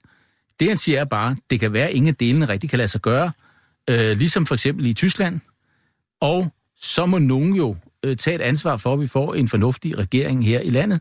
Og den analyse er jeg sådan set enig med ham i, og øh, synes, det er meget fornuftigt set, og synes også, det er rigtigt at pege på på forhånd, at det kunne være en option. Øh, og jeg synes rent politisk, der er god fornuft i det, fordi hvorfor skulle det ende med, at der er nogle yderliggående partier, som virkelig får sat dagsordenen og indflydelse i dansk politik, når langt størstedelen af befolkningen egentlig har moderate synspunkter og fi- befinder sig nogen omkring midten, burde det egentlig ikke afspejle sig i den politik, der bliver ført? jo, Så kan man sige meget om blokpolitik. Jeg er heller ikke tilhænger af blokpolitik. Jeg mener nu også, at er det ikke 80 procent af lovgivningen Jamen- bliver gennemført på tværs af midten, så så meget blokpolitik er der trods alt heller ikke. Men Lars, det var det, jeg sagde. Det er jo ikke 80 procent af den vigtige del. Altså, de afgørende dele, for eksempel finansloven, ikke? den er fuldstændig ensidigt kørt med blokpolitik. Og det er også det, der gør, at, at vi som parti siger, at nu må vi have en anden retning. Vi er også kommet i den kaos-situation, fordi der har været ført blokpolitik. Fordi DF har fået lov til at bestemme så meget, som de har. Det ved du jo godt, de har. Og det er ikke, fordi jeg har noget mod Lars Løkke. Jeg, jeg synes mod, mod ham personligt. Jeg er bare imod den politik, der er blevet ført, som har været ensidig blokpolitik. Og så synes jeg, det er interessant, at nu kan han pludselig komme i tanke om, da han ikke, måske ikke længere kan fortsætte som statsminister, at det ville måske være meget fint med det brede samarbejde. Ja, tak. Det kunne han måske have tænkt på lidt før. Men, Jamen, men, jeg- men øh, Lone Dybkær, er du enig i Barfods analyse så langt, at der er jo sket øh, nogle øh, sære ting de sidste måneder, sådan i det politiske spektrum, må man bare sige. Altså, øh, ankomsten øh, af øh, Rasmus Paludan, som kommer... Øh, dukker op fra at have været et, et, et bizart YouTube-fænomen til, at han pludselig står og brænder koraner af, øh, og det ene og det andet, har jo ligesom bare, altså det var en bombe i den der debat, og det, det, det, gjorde, at der kom nogle yderfløje, hvor man tænkte, jamen, altså, hvad er det her for noget? Analysen Der- af, nej, nej, prøv at høre en gang, analysen af, at man siger, okay, nu, nu sker der sådan nogle ting ude på fløjene. Det Men- betyder, at vi må rykke sammen på midten. Men hør- er, er, er, er, er, der ikke, er der ikke noget der er om ikke den? sket noget særligt på den anden fløj. Det er Lars Lykke, der har fået et problem Ja. med ny borgerlige og Rasmus Paludan. Altså jeg mener, enhedslisten, radikale, SF, de siger selvfølgelig, at vi vil gerne have indflydelse, ja. Nå, men og så må bare, man så Henrik forhandle. Sass har jo udtalt, at enhedslisten er et ekstremt parti. Han Ja, kan på jeg, en jeg, jeg vil simpelthen ikke forholde sig til øh, alle SAS udtalelser. Han har også udtalt, at vi er helt umulige. Det er fuldstændig rigtigt, og han, står, og han står til at blive finansminister. Det er bare det, jeg mener. Jamen, os nu Begge se. sider Altså, har jo de her. problemer, som Lars ja, Barfod er inde på. altså, SAS' udtalelser, kan vi ikke lige lægge dem til side? kan han vi godt. synes, alle andre partier end Socialdemokratiet er håbløse, ikke? Og det er så sådan, han er. Og det øh, Men han vi står til at blive finansminister. Det skal vi, Ja, det vil, det skal ved vi jo med. Det synes jeg, Mette Frederiksen skal afgøre. Det tror jeg ikke, vi kan. Øh, og det er hendes valg. Men altså, der er bare brug for, selvfølgelig er der brug for en form for samarbejde, og det kunne der have været længe inden. Lad os nu komme tilbage til det, der var hovedpointen. Men så kan man også sige, det er altså Lars Løkke, der har fået et problem med sin højrefløj. Og det er så det. Og så kan man spørge sig selv om, hvorfor det, det er blevet sådan. Øh, og det tror jeg ikke, vi kan nå at analysere her nu. Rasmus Paludan er jo med et mildt ord rimelig ekstrem, for at sige det pænt. Mm-hmm. Men at der er brug for et bredt samarbejde, det synes jeg ikke, der er tvivl om. Sådan som jeg har forstået Mette Frederiksen, så ønsker hun også et bredt samarbejde. Men det, det må vi jo se efter valget. Der ja. er brug for bredt samarbejde, der er brug for mindre blokpolitik, og jeg tror faktisk, jeg er nødt til at sige, at Helle Thorning lavede bredere samarbejde, end Lars Lykke nogensinde har gjort, og hun gik jo hen og lavede nogle fordi der blev stærkt kritiseret i enhedslisten, må man sige, øh, med den borgerlige fløj. Så hvis der er nogen, der har stået for et bredt samarbejde, så er det faktisk den regering, der var tidligere end Lars Løkke. Han er gået tilbage til den gamle blokpolitik. Og når han så ikke kan fortsætte, så synes han pludselig, det er fedt med et bredt samarbejde. Okay, og det er ikke, fordi jeg har noget imod ham. Lars. Jeg har bare noget imod Nej. hans politik. Men det gør bare ikke analysen dårligere. Altså analysen, den Nej, så siger vi bedre sent end aldrig, den ja, fortabte søn og alt det, det er fint nok. Jamen, det kan du sige alt sammen, men det ændrer bare ikke ved, at analysen er rigtig. Nej, men det kunne være den altså også for fire år siden, var der brug for et bedre samarbejde, og der stod ja, han ikke for det. Men det, det, det, ja, er så det, du men, skal have, jo, lov, men, have ud. Men altså, ja, det er ja, Lars, jeg synes, at leve det er sådan lidt, ikke? Altså. Okay, øjeblik. Så har... lad os lige høre, hvad, hvad Helle Dein siger. det der mener... er der brug for en voksen, og jeg mener ikke her i, inde i det gode gamle... det udtryk. Jeg behader det. Det, det er altså virkelig diskriminerende. Diskriminerende? Hvordan? Vi er alle hvem? sammen voksne. Alle dem, der kommer i Folketinget, er voksne. Åh, det er vel en lidt sjov måde at sige tingene Ej, på. Synes, Ej, jeg appellerer synes, lidt til, appellerer lidt til lidt fornuft og sådan. Det synes Arh, jeg egentlig er hold nu meget sjovt. Den er udtryk. diskriminerende. Fordi han mener, det er ham selv, der er den voksne, ikke? Det var der jo ikke tvivl om. Jamen, nu, så, nu så, så tager vi Lars Lykke ud af ligningen og siger, at det ikke er ham så. Helle Dein, øh, er der brug for en voksen, og i så fald hvem?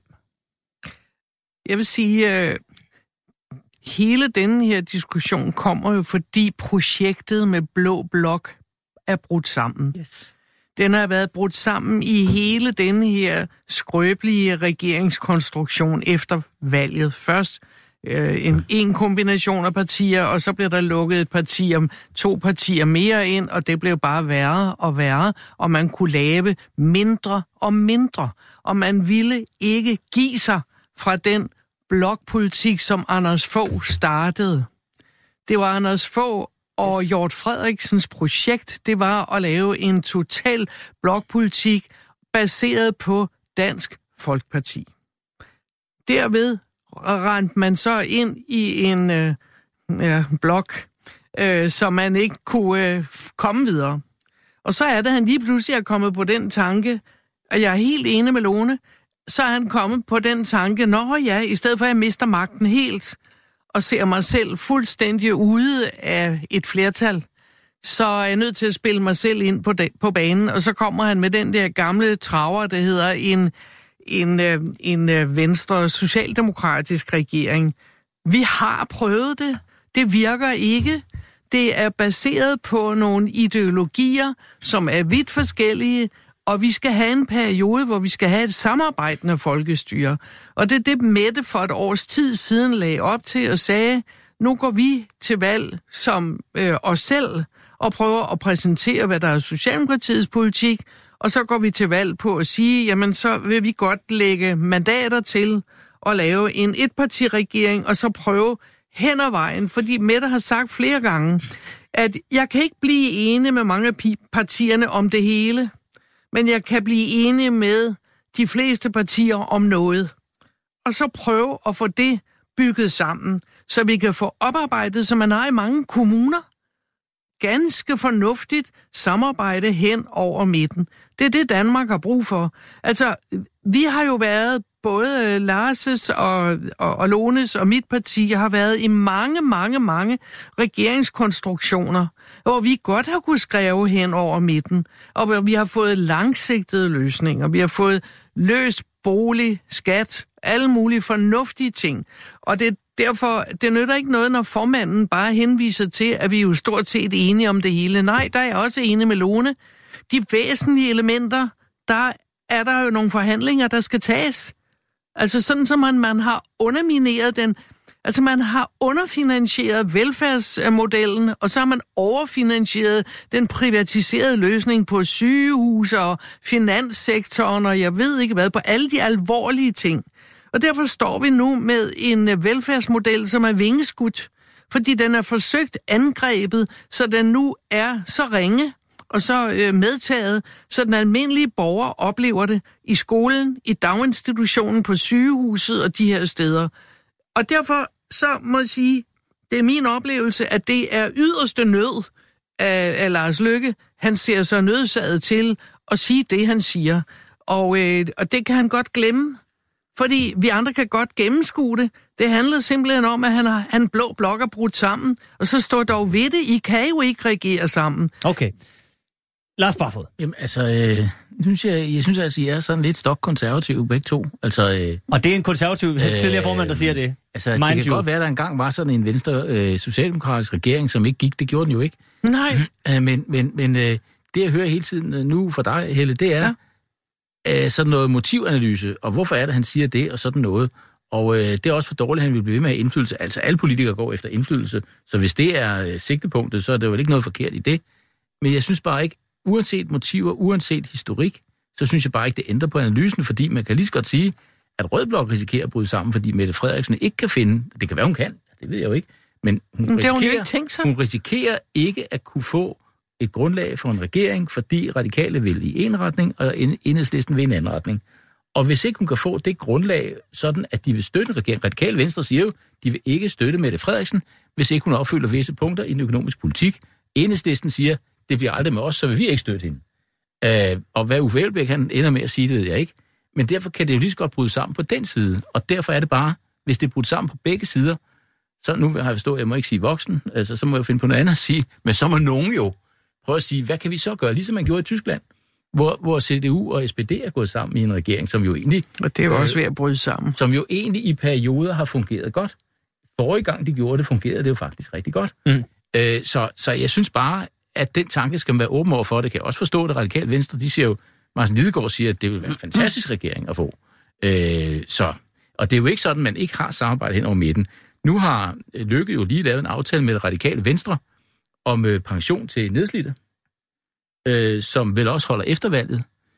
Da jeg sad i regeringen, der lavede vi tilbagetrækningsreform sammen med det radikale venstre, som jo var årsagen til, at Helle thorning Schmidt var nødt til at gennemføre tilbagetrækningsreformen, fordi de radikale sad og sagde, at det har vi allerede aftalt med de borgerlige partier, så det skal gennemføres nu. Det var jo det, som hun sagde op i det sorte tårn, øh, hvor man egentlig gerne ville have været en flue på væggen. Det har sikkert været underholdende, hvad der foregik der. Det kan vi godt blive om til sidste i hvert fald. Jamen, jeg, jeg, tror, jeg, jeg tror da ikke, det bliver nemt efter et valg, hvis, øh, hvis det er bliver sådan, som det ser ud nu. Altså, jeg, jeg kan aldrig lide at tage de der valg på forskud på en eller anden måde. Ikke? Mm. Øh, men hvis vi nu skal sige, hvis det ser ud som om, øh, det ser, hvis det bliver som, som det ser ud nu, så bliver det ikke nemt. Det var heller ikke nemt i Sverige. Det tog faktisk ret lang tid. Og det vi måske skal vende os til denne gang, det er, at det kan godt gå hen og tage lang tid. Om facit, så bliver det ene eller det andet, det synes jeg er, alt, er for svært at sige, sige noget om nu. Jeg vil ikke udelukke nogen konstellationer. Det vil jeg faktisk ikke. Altså, jeg har også hørt Martin Lidegaard her sige det, og jeg vil også sige, at hvis øh, SV-regeringen i sin tid havde forstået at tage de radikale venstre med ind, så kunne det godt være, at det var gået anderledes. Fordi der samtidig, jamen det er der jo ja. samtidig brug for, ikke? Ja. Øh, når to øh, ideologisk meget forskellige partier skal samarbejde. Øh, så jeg synes ikke, man skal udelukke noget. Jeg tror, man skal bare være indstillet på, og det synes jeg også er vigtigt, at medierne allerede nu indstiller sig på, i stedet for at begynde at sige, ligesom de gjorde om Sverige, det er dog frygteligt, der er en katastrofe og sådan noget. Landet fortsat udmærket. Det skal man jo huske. Altså, landet kan jo godt køre videre, selvom der ikke er en regering i et stykke tid.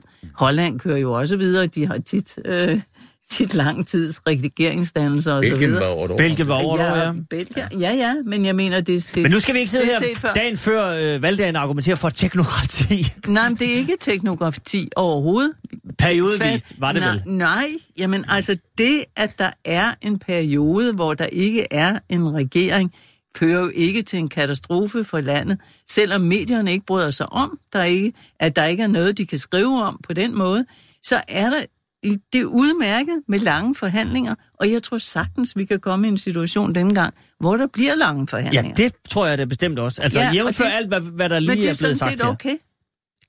Det, jamen, det tror Det jeg også er er... demokratiets er væsen. jo, jo, jo, bestemt. Men det tror, jeg hører jeg heller ikke, at det er det, Lars siger. Det Nej, ikke nej. er okay. Nej. Den lange forhandlingsperiode er, er Nej, jo, jamen, som, det er som den skal og så være. må vi se, hvad de kan forhandle sig frem til. Præcis. Det er jeg helt enig i. Valget må tale nu. Ja. Vælgerne må tale. Som altid, og vælgerne har altid ret. Ja, så ja, men de må tale frem for alt. Ja, så ja, må ja. man bagefter tage stilling til, hvad de så sagde. Det er rigtigt. Kære venner, det her det er øh, det gode gamle folketing. Du er på Radio 24 Hvis du lige er tunet ind, så har jeg i dag besøg af Lone Dybkjær, Helle Dein og Lars Barfod. Øh, og ved I hvad, vi skal, vi skal lige øh, sådan tage et drøn ned over øh, partierne og se... Fordi der var jo... Der er en ting, jeg lige godt vil, vil vende med jer, øh, apropos sådan øh, regeringskonstellationer. For et halvt år siden, i hvert fald et år siden, der øh, sad vi i dette program og, og diskuterede, om sådan en SDF-regering kunne blive til noget. Øh, Christian Tulsendal og Mette Frederiksen havde sat hinanden stævne til, øh, hos 3F, og der var en stor, der var stor tamtam i cirkusbygningen, og de havde mødtes øh, inde på Christiansborg og lavet sådan et fælles interview, og det var til med på Valentine's Day, og det skal jeg da lige lov for, at medierne fik meget ud af, og der blev tegnet hjerter rundt om alt muligt mærkeligt. Men det tager ikke noget væk fra, at de to på det tidspunkt havde et, et øh, ret tæt forhold.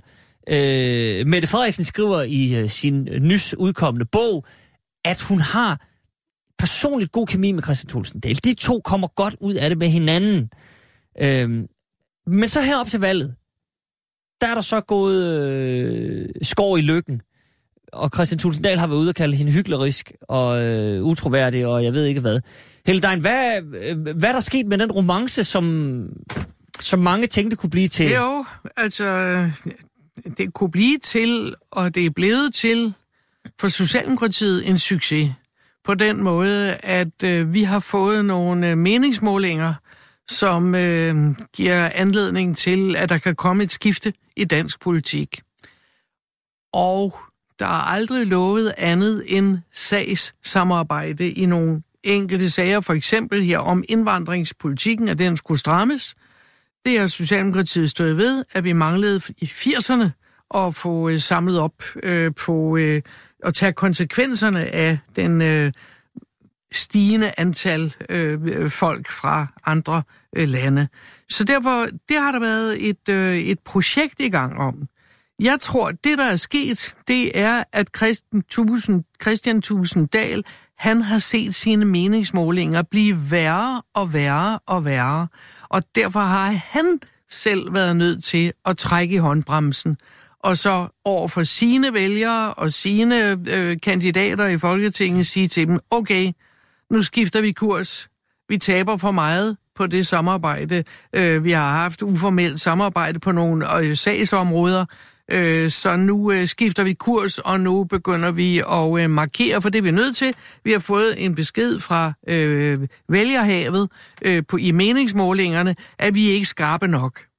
Så det øh, tror jeg, det er der, jeg tror, du kan hente forklaringen. Hvad siger du bare for?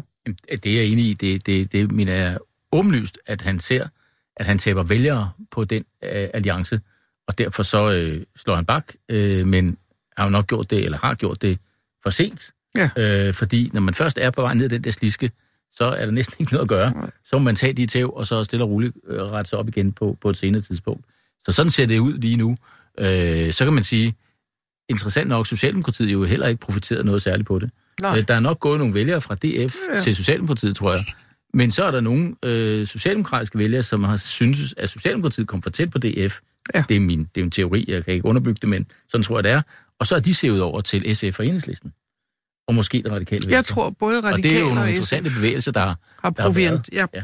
Mm. profiteret på det. Lone? Øh, men det tror jeg er rigtigt. Jeg er sådan set også enig i analysen, men jeg synes også, at vi skal lægge det til, at jeg tror faktisk, at øh, det Christian Thulesen Dahl begik en fejl, dengang han havde, var det største, og, altså han er jo stadig det største borgerlige parti, og så ikke ville tage et regeringsansvar. Ja. Om så Lars Lykke i realiteten ikke ville have ham med i regeringen, det ved jeg ikke noget om. Men signalet var stadigvæk, at han ville stå udenfor, fordi det gav ham mest indflydelse. Det tror jeg ikke, øh, hans vælgere har synes var rigtigt. Nu er det svært. Nu er altid farligt at prøve på at snakke noget om vælgere og danskere og alt muligt andet. Hvis man skal tage en analyse, så synes jeg godt, det kunne se sådan ud, at det var en strategisk fejl i virkeligheden på det tidspunkt. Det andet er, altså, det er der også andre end mig, der har, har tænkt, ikke? at at DF har ligesom været et anti-elite-parti, ikke? Og nu sidder man altså med en formand for Folketinget. Det er jo temmelig elitært, ikke? Det er lige under dronningen, som Pia Kærsgaard selv prøver at, at fortælle øh, fra tid til anden, ikke? Og du ved selv, Husi, som, som formand, hvor, hvor, vigtigt, øh, hvor vigtigt det er. Det er meget man kan ikke, vigtigt, man, ikke? Man kan ikke undervurdere vigtigheden af det. Det, Det, er fuldstændig er, rigtigt. hendes mand sidder som øh, statsrevisor, øh, og øh, også øh, tjener sine gode penge på det. Der er ikke meget anti-elitært i det, vel? Og derved kan der godt ske, at der er nogen, der synes, at man måske har fjernet sig lidt fra, øh, fra ens, øh, fra ens Men- vælgere. Og så men vil jeg Lone så må- sige, jamen, men- det er en, også en katastrofe, tror jeg, med klima.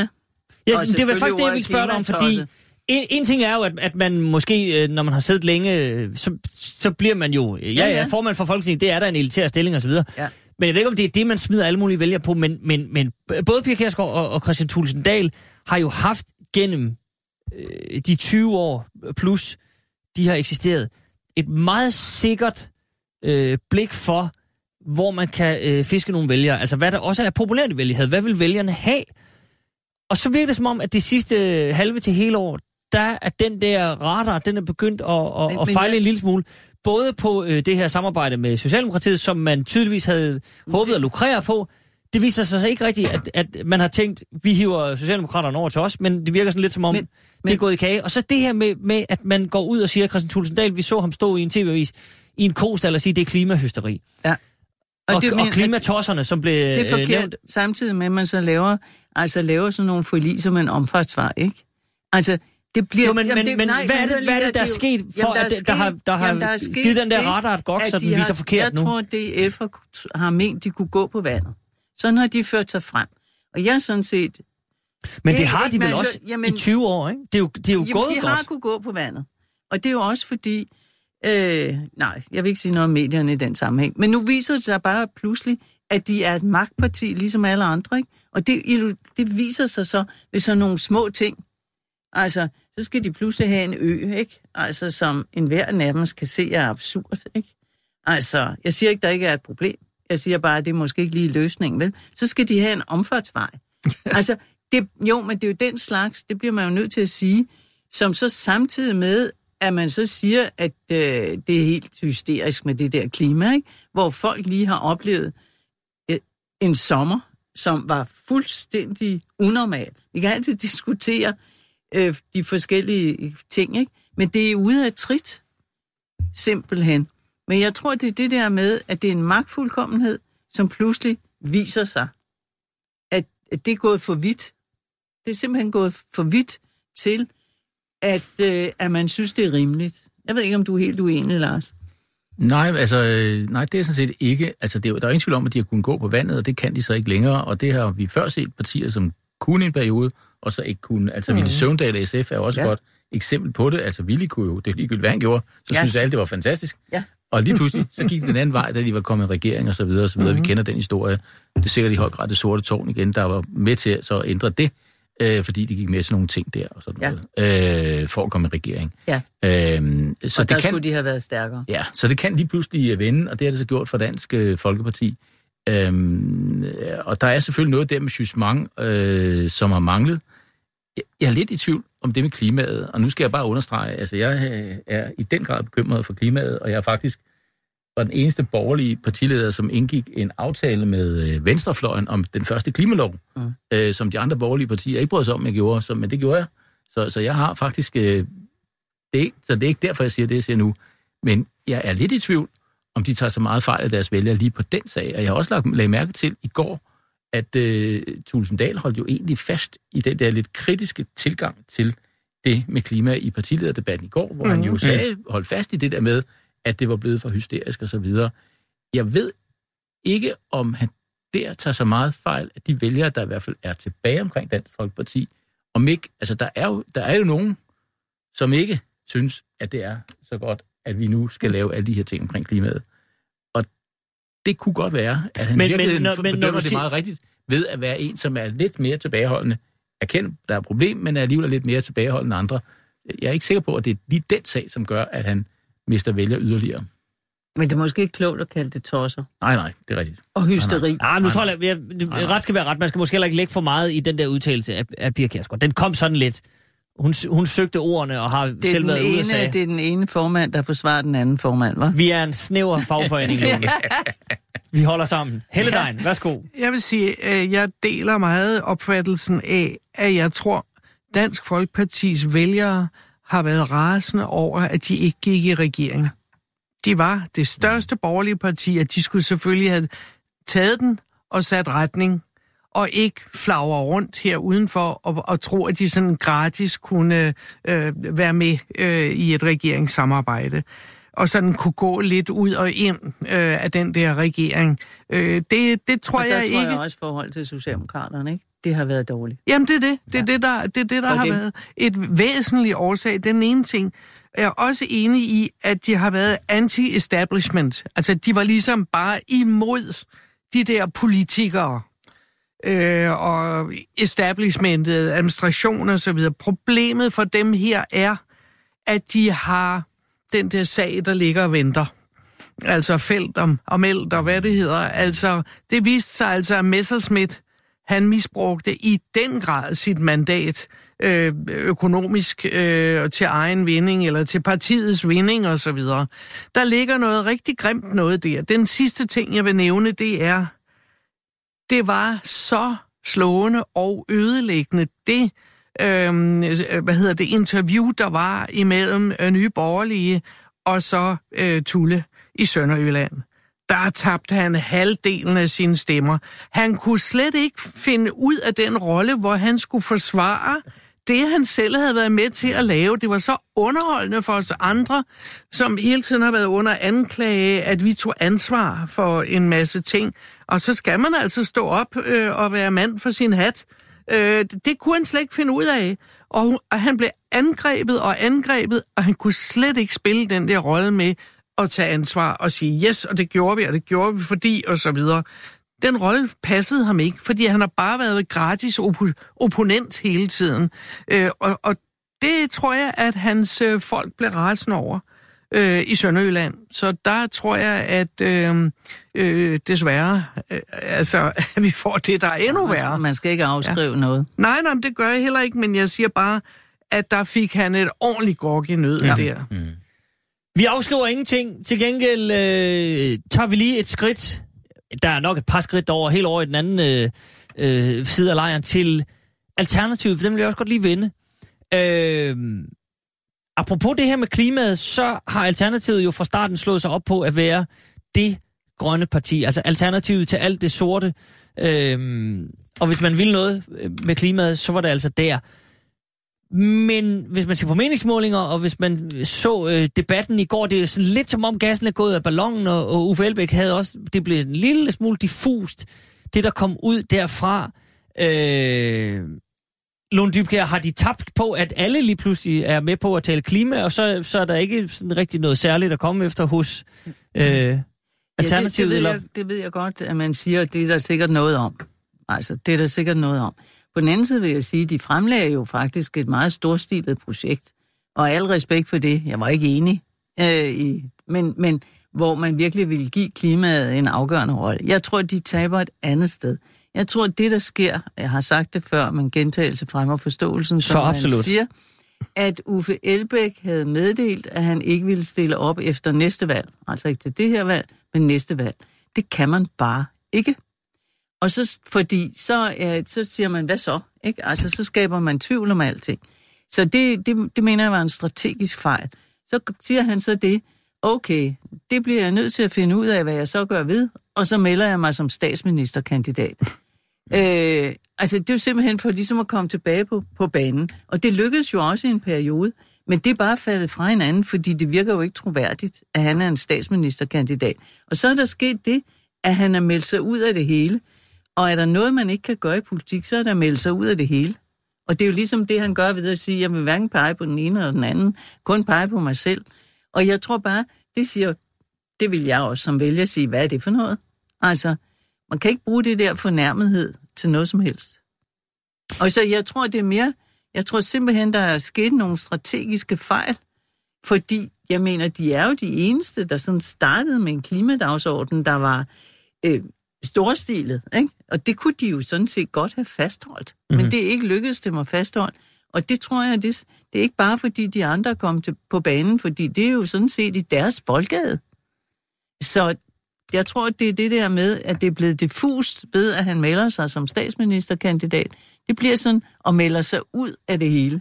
Og derved er han pludselig ikke så interessant. Selvom det er hans dagsorden. Mm-hmm. Lars Barfod? Ja, altså, jeg tror, de, de fik jo en uventet øh, stor øh, opbakning fra vælgerne første gang, de stillede op og ind i Folketinget, altså hvor vi var mange, der slet ikke havde set at det komme, Ja. ja. at de overhovedet blev repræsenteret. Mm. De, de var så diffuse, som de var, men der, det må respekt for det, og øh, det har jo i høj grad været klimaet, og så tror jeg også, at politikerledet har spillet en rolle et eller andet sted, fordi øh, de ligesom kom med en ny tilgang til politik. Ja. Ja. De ville gøre tingene anderledes ja. og så videre. Og det tror jeg, mange godt kunne lide at øh, høre. Og man må også sige, at øh, de har jo deres del af æren for, at klimaet er blevet sat på dagsordenen i det omfang, det har. Der har de det. Det hørte Uffe selv sagde forleden dag. Altså, der har de jo fået sat en dagsorden og bidraget til den dagsorden i høj grad. Øh, når det så smuldrer noget for dem, gassen er gået af ballonen, som vores øh, formand her siger, øh, så, så tror jeg også, at det er fordi, at de, øh, de mangler, øh, nu har vi talt om demokrati i partier og så videre, men de har måske været så demokratiske, at det har været svært at se en klar linje. Og på alle de andre områder, som ikke har med klima at gøre, der skal et parti jo også have nogle klare politikker. Og der tror jeg, det er svært for vælgerne at se, hvad er det egentlig, de står for i øvrigt, ud over de grønne. Øh, det her, de ikke ligesom formået at tegne et klart billede af. De har jo masser af bud, altså hvis man går ind og kigger på deres hjemmeside og så videre, så er de jo for eksempel meget øh, gode bud på en iværksætterpolitik og sådan noget. Altså, øh, men, men de har ikke forstået at tegne et billede af deres politik og profil ud over klimaet, og det tror jeg også, de har træffet. Men er det fordi, Helle Dejen, at vilkåret for et protestparti, uanset hvilken protest det er, man mm. kommer med, det er, at man på, på, øh, på, øh, på et eller andet sigt, sådan i løbet af nogle år, det kan være, det kan være en valgperiode, eller det kan være i Dansk Folkepartis øh, tilfælde, måske sådan hen over 20 år. Man kommer ind som et protestparti, som du selv var inde på, det her anti-establishment. Det har øh, Alternativet jo også været i forhold Ja. til den grønne dagsorden. Man siger, det er fuldstændig vanvittigt det her. Det hele skal omkalfatres. Vi skal, vi skal have øh, fire grønne ministre og to statsminister og alt muligt mærke. Det hele skal vendes på hovedet. Så kommer man ind med sin protestdagsorden. Og når den så bliver comme il faut, alle har rykket sig hen, hvor Dansk Folkeparti var øh, til en start, stort set alle, øh, har ligesom rykket sig mod højre i, i, øh, i udlændingepolitikken. Alle har rykket sig over mod Alternativet og sagt, at det er sgu vigtigt det her. Det, vi skal, det er et klimavalg øh, på det grønne. Så, så er der ligesom ikke, så er protesten hørt.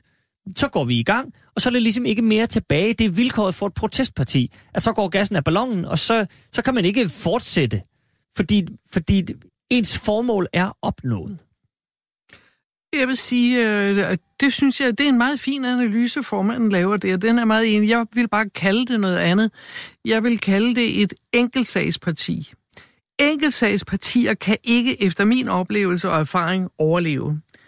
Og, øh, og der vil jeg komme til at gentage det, som Lars siger, at man skal altså også præstere på alle de andre parametre, som alle de andre partier skal tage stilling til.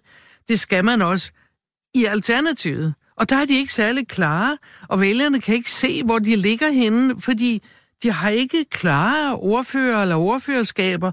Altså, jeg kan et par af deres medlemmer, og flere af dem, de flygter jo væk og genopstiller ikke, og, og jeg ved ikke hvad, så det er jo heller ikke særlig smart. Øh, men, men, men formanden kalder det et protestparti, jeg kalder det en enkeltsagsparti, og som, som formanden siger, det er nu absorberet øh, alle mulige andre steder, så det mister sin nytteværdi. Plus, at man ikke har spillet kortene øh, klogt nok, fordi altså, jeg har set det her i ANC i Sydafrika også, hvor de var en, en modstandsbevægelse, og så skulle de lige pludselig være et regeringsparti, der skulle melde på alt muligt andet, og der vidste folk ikke, hvad de ville melde. Øh, de havde jo ikke skrevet det ned, eller det stod ikke nogen steder. Hvad var deres øh, politik på forsvarsområdet, eller en samlet finanslov, og jeg ved ikke hvad. Og derfor fjovede han jo så også lidt rundt i den der energiaftale, som regeringen ville prøve at invitere ham ind i, og så løb han ud af den igen, fordi nej, det var lige lidt for farligt. Altså, det var jo nogle mærkelige øh, bevægelser, vi har set. Mm. De har, øh, og så har de haft alt muligt mærkelige mærkeligheder med, hvordan deres partiorganisation kørte, om de dansede, om de havde det ene bal og fest og sådan noget. Altså, der er de også blevet kørt ud på sådan nogle af mærkelige sidespor, ikke? Mm-hmm. Så derfor er det ligesom øh, gået lidt i opløsning for dem. Ja. Lone Dybkær? Nej, men jeg er enig i det med enkeltsag. Og så er jeg også enig i, altså, det er jo fint, at man gerne vil have en ny politisk kultur. Det, det er vi jo sådan set alle enige Ja, om. ja. At, at vi skal, og vi kan ikke finde svaret. Eller, og det var sådan en måde, men det er jo ikke nok. Og du skal have det der øh, politik på alle hylder. Og måske er det det samme spørgsmålstegn, der rammer DF. De har haft en enkelt sag, udlændingepolitik. Altså, jeg ved godt, de også har haft andre sager, jeg har nævnt omforsvejen, ikke? Men det er ligesom ikke givet kasse, vel? Altså, spørgsmålet Oh, er, men, om men, det er men det samme. Dansk Folkeparti har også ligesom primært været tegnet at- på På, på udlændingepolitik. udlænding, ikke? Jo. Og, og, og hvad kan man sige? Uffe Elbæk har ligesom været øh, tegnet på alternativet, ikke? Men det er jo ikke nok at være et alternativ. Man skal jo også vide, hvad det er et alternativ til. Og det har nok ikke øh, været klart nok. Mm. Øh, så derfor er jeg enig med Helle, der siger, det er enkeltsagen. Altså, og du er nødt til at have politik på alle hylder, ikke? Præcis. Vi kaldes jo det skriftlige folkeparti, altså det radikale venstre, ikke? Fordi vi bestiller ikke andet arbejde med alle mulige programmer og udvalg, og jeg, jeg ved ikke hvad. Men det er klart, så har man altså noget politik, som er gennemarbejdet, afstemt med medlemmerne og alt muligt, som man kan lægge ud til vælgerne, ikke? Og Mhm. det er vigtigt. Se, skal vi så ikke lige runde et øh, tredje parti, som også ligger øh, på vippen? Og vi skal selvfølgelig ikke fremskrive noget eller noget som helst, men, men meningsmålingerne siger, at de ligger lidt på vippen. Og de er på en eller anden måde øh, i samme boldgade, og så alligevel ikke rigtigt i forhold til det her enkeltsags øh, noget, vi er ved at diskutere nu, nemlig Liberal Alliance. Fordi tager jeg helt fejl, Lars Barfod, hvis jeg siger, at det er et enkeltsagsparti, hvor øh, enkeltsagen så viste sig ikke rigtigt at have den sådan store grobund i befolkningen, at, at øh, enorme skattelettelser, det var ligesom det, man gik efter. Øh, meget større end jer også i det konservative. Konservative vil også gerne have skattelettelser, men altså, Anders Samuelsen øh, trumfer jo alle på den konto. Og, og det var som om, jamen nu har man øh, blev valgt, og man har også siddet i en regering, men man har simpelthen ikke, de der drømme, man havde, det er ikke nogen, som øh, vælger skaren i, i hårdetal, øh, hobetal hedder det, vi var med på. Og, og så må man opgive som, øh, som enkeltsagsparti. Det er hårdt sat op. Nu må vælgerne skal tale i morgen og sådan noget, men altså, der er jo noget, der tyder lidt på det, ikke? Jo, altså, jeg synes øh, bare ikke, man kan kalde dem et enkeltsagsparti på samme måde. Øh, for det er jo rigtigt, altså, skattepolitikken har jo spillet en, en, en stor rolle, øh, og så videre, og det var der, de klatrede op i det der berømte træ, hvor de ikke kunne komme ned igen, mm. og, og, og det er jo i høj grad det, der har skadet dem, øh, og, og bidraget Men det er vel også i høj grad det, der har defineret dem. Ja, men jeg synes alligevel, at de på en række andre strækninger har stået som et øh, liberalt, eller man skal måske snarere sige et liberalistisk parti, øh, som vil den der personlige frihed, og ikke så meget styring fra staten, og så videre, så videre, så videre. Øh, jeg, synes, jeg synes egentlig, at de på mange strækninger, øh, så kan man være uenig eller enig med dem. Øh, jeg er på nogle strækninger, der er meget enig med dem, men også uenig med dem på nogle områder. Øh, men jeg synes ikke, det er et enkeltsagsparti. Jeg synes, det er et parti, som har formået at markere en idépolitisk linje, som går nogenlunde godt igennem på alle politikområder. Jeg synes godt, man kan se og gætte sig til, hvad, hvad skal man sige, politikområde for politikområde, hvad de nok vil mene, og det er så også det, de gør. Og jeg synes også, de har haft, øh, øh har, vil jeg sige, gode, kompetente politikere. Øh, jeg forstår for eksempel ikke, at Mette Bock ikke fik et bedre valg til Europaparlamentet. Jeg synes, hun stod meget stærkt øh, i de debatter, der var Og der. men hvis man skifter og- mening så mange gange om, hvorvidt man vil være minister eller medlem af Europaparlamentet, Nå, så kan man da måske godt forstå. Hun stillede op til Europaparlamentet for at blive valgt ind, ikke? Og, og jeg synes bare, Jo, men mindre hun at- tilbudt ministerpost, så vil hun ikke en- tage den. Ja, Og så jeg skifter synes- hun mening med det igen. jeg Jeg siger bare, nu er det ikke for at diskutere hende, men jeg synes bare, at de har, har, har politikere, som egentlig har nogle stærke synspunkter, og også kan underbygge dem, og der er en klar linje i det, de gør. Øh, så jeg synes ikke, det er et enkeltsagsparti. Jeg tror, de har den nedgang nu, fordi de simpelthen øh, kvejede sig ved at klatre op i det træ, og øh, se mine øh, stålfaste øjne, eller hvad det var, stålsatte øjne og alt det der, mm-hmm. og så blev det ikke til noget alligevel. Og så siger man, hvad, hvad kom der ud af det? Jeg tror, det, jeg tror simpelthen, det er det. Ikke så meget det med enkeltsagsparti. Okay. Lund Jamen, jeg synes også, det er rigtigt at sige, at nu taler jeg jo som et moderparti, om jeg så må sige. Mm. Vi har jo fået både ja. Alternativet ja, og det er korrekt. Liberale Alliance. Ja, alle partier Og jeg synes jo, ja, det må man sige, ikke? Øh, øh, altså, og jeg synes, øh, jeg synes personligt, det er ærgerligt, at man ligesom skiller øh, for eksempel Alternativet ud fra os og Liberale Alliance i den form, som man kendte det. Fordi der er jo selvfølgelig hos os og en liberal fløj, der er en mere idémæssig fløj, og der er en social fløj og sådan noget. Men det er så det, det er. Og derved så bliver de jo selvfølgelig i det øjeblik, de udskiller sig fra sådan nogen som os, så må de nødt til at køre mere markeret. Ikke? Mm. Altså Uffe meget på det alternative, mm. Anders Samuelsen meget på det ideologiske. Jeg synes, de er et meget ideologisk parti. Og når de ikke får et valg til Europaparlamentet, så er det måske også, fordi den kandidat aldrig specielt har markeret sig på europapolitiske synspunkter. Og det er jo fair nok. Altså, det er jo svært at finde ud af, hvad ville. Altså, det havde man jo ikke hørt. Og jeg synes jo, det er en meget god idé, at man, øh, at man på en eller anden måde, at partiet har en linje, en europæisk, en europæisk linje, og det har, de stemt så imod jo.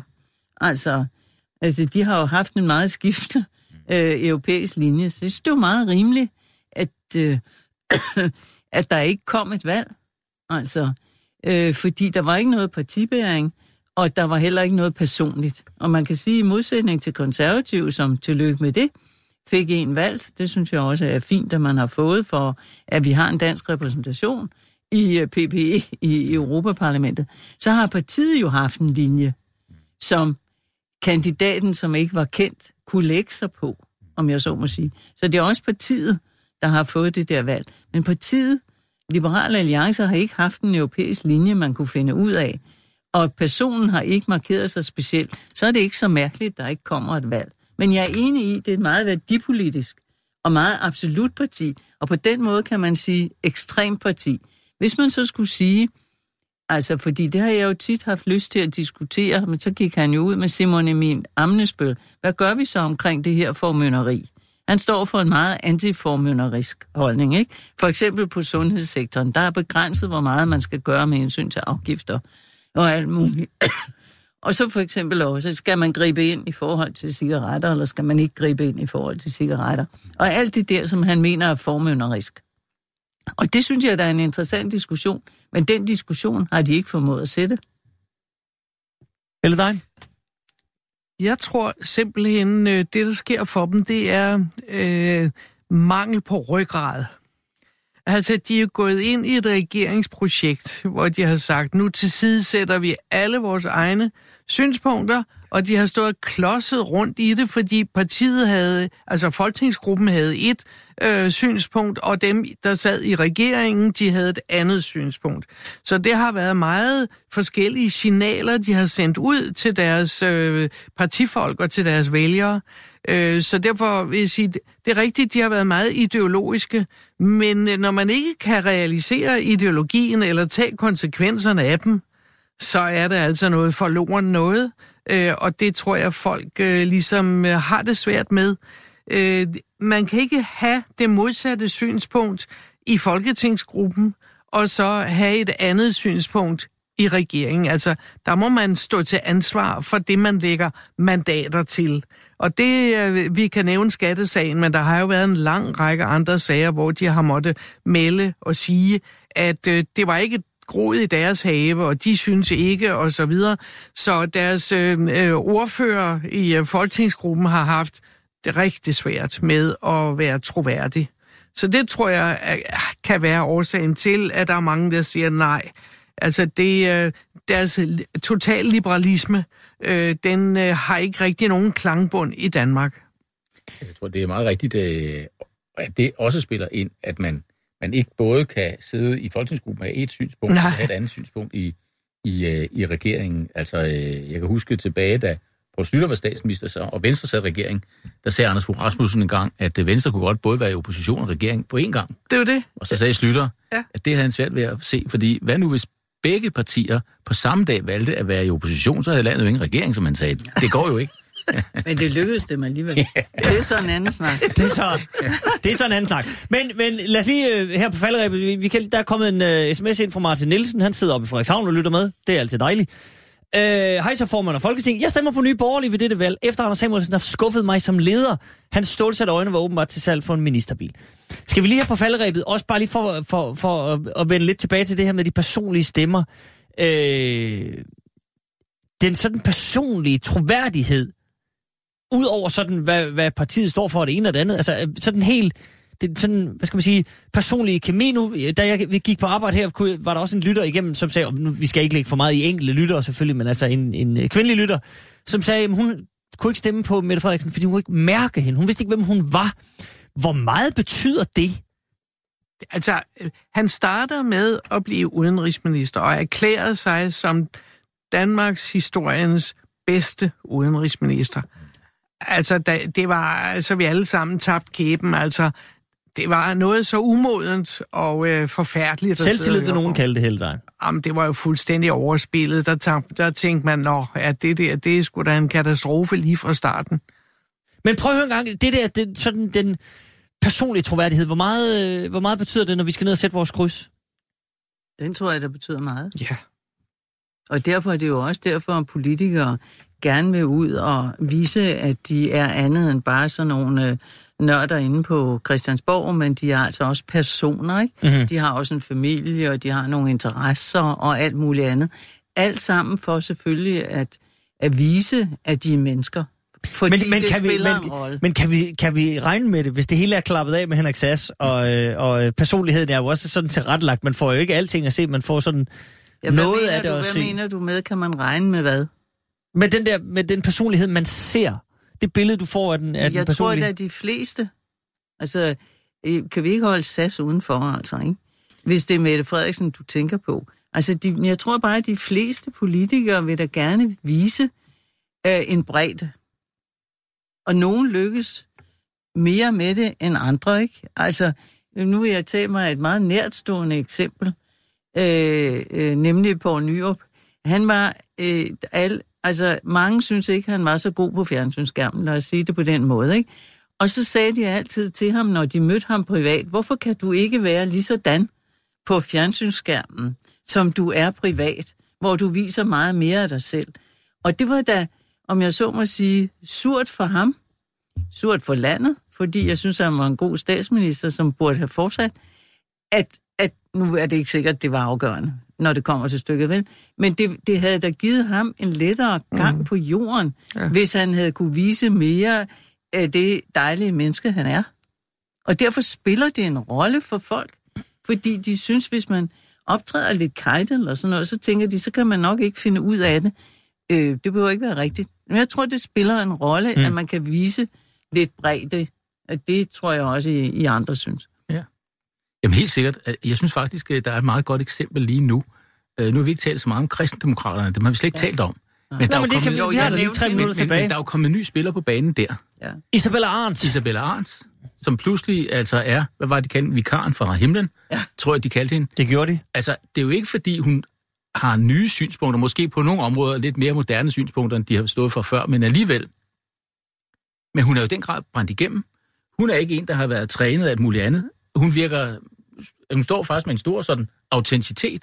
Men hun har Øh, været i partiet længe, så Hun, hun, har er partiet, dygtig. hun kan Hun- partiets kan. ting og sådan noget. Hun kan partiet. Ja. Ingen tvivl om det. Altså, ellers har hun heller klaret Ja, sig godt. På den måde har Hun hun er super, trænet, hun er super Men hun er dygtig ikke- og kan stoffet, det er slet ikke det. Ja. Men det er bare, når vi taler personlighed.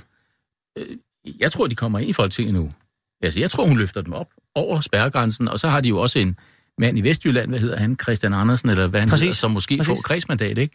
Men, men, men alle kan jo se, at hun brænder i den grad igennem øh, med sin autenticitet, fordi hun ligesom Er der er et politisk tilsyneladende- talent. er den, hun er. Og, og der tror jeg, altså, øh, det er et godt eksempel lige nu på, at øh, en personlighed altså kan løfte tingene. Der, man kan se på deres stemmetal i målingerne, at øh, jeg tror, hun har løftet det en procentpoint, øh, siden hun lige pludselig stod der. Mm-hmm. Jeg tror, det betyder rigtig meget øh, med personlighederne. Fordi det er jo derigennem, vi også kan vise nuancerne, også i de, store, de større partier. Det er jo netop ved, at vi har nogen, der... Og det har vi i alle partier. Vi har en højrefløj, en midterfløj og en venstrefløj osv. Nuancer på, hvor vi øh, lægger vores øh, lod ind, ind til vores kompetente forsamlinger, så træffer en beslutning om, hvad er det, vi er fælles om. Der er det vigtigt, at vi øh, giver et skud fra højre eller venstre ind til, øh, hvad det er. Altså, øh, partiernes meninger falder jo ikke ned fra himlen. Altså, det er nogen, der diskuterer, man diskuterer sig frem til. Og det er derfor, den personligheden er en, et vigtigt element i øh, partit øh, meningsdannelsen. Mm-hmm. Så endelig gå hen og stem for det første, og stem personligt for det andet. Godt. Således opfordret til, øh, til i morgen. Lars Barfod, så bare lige lynhurtigt til allersidst. Tror du, at når vi øh, tilfælde, sidder... du giver manden ordet. Det er fuldstændig tilfælde. Men jeg vil sige, hvis vi tæller minutter, så tror jeg, Ja, ja, at de jeg er damer har enig. Jeg er enig. har talt Det- rigeligt i dag. Lad endelig Lars få det Lars, bare lige ord. lynhurtigt. Øh, når, når jeg sidder i den her stol, det bliver desværre uden øh, jer tre, men, men tre andre i næste uge. Har vi så en regering? Er den på plads i næste uge allerede? Øh, Tak fordi minoriteten også får ordet. Ja, sådan er det. Øh, nej, det tror jeg bestemt ikke, vi har. Jeg tror, der går nogle uger, før vi har en regering. Det, det bliver nogle vanskelige regeringsforhandlinger. Uanset valgresultatet, så bliver det vanskeligt og kompliceret. Glimrende. Men det til trods, så vil jeg sidde her i næste uge, med, med, og jeg lover, at der skal nok komme så mange kvinder, som jeg overhovedet kan få stampet op af jorden med i næste uge. Tak Helle Dein, tak Lone Dybke, tak Lars Barfod, tak for i I dag. lige måde. Godt valg.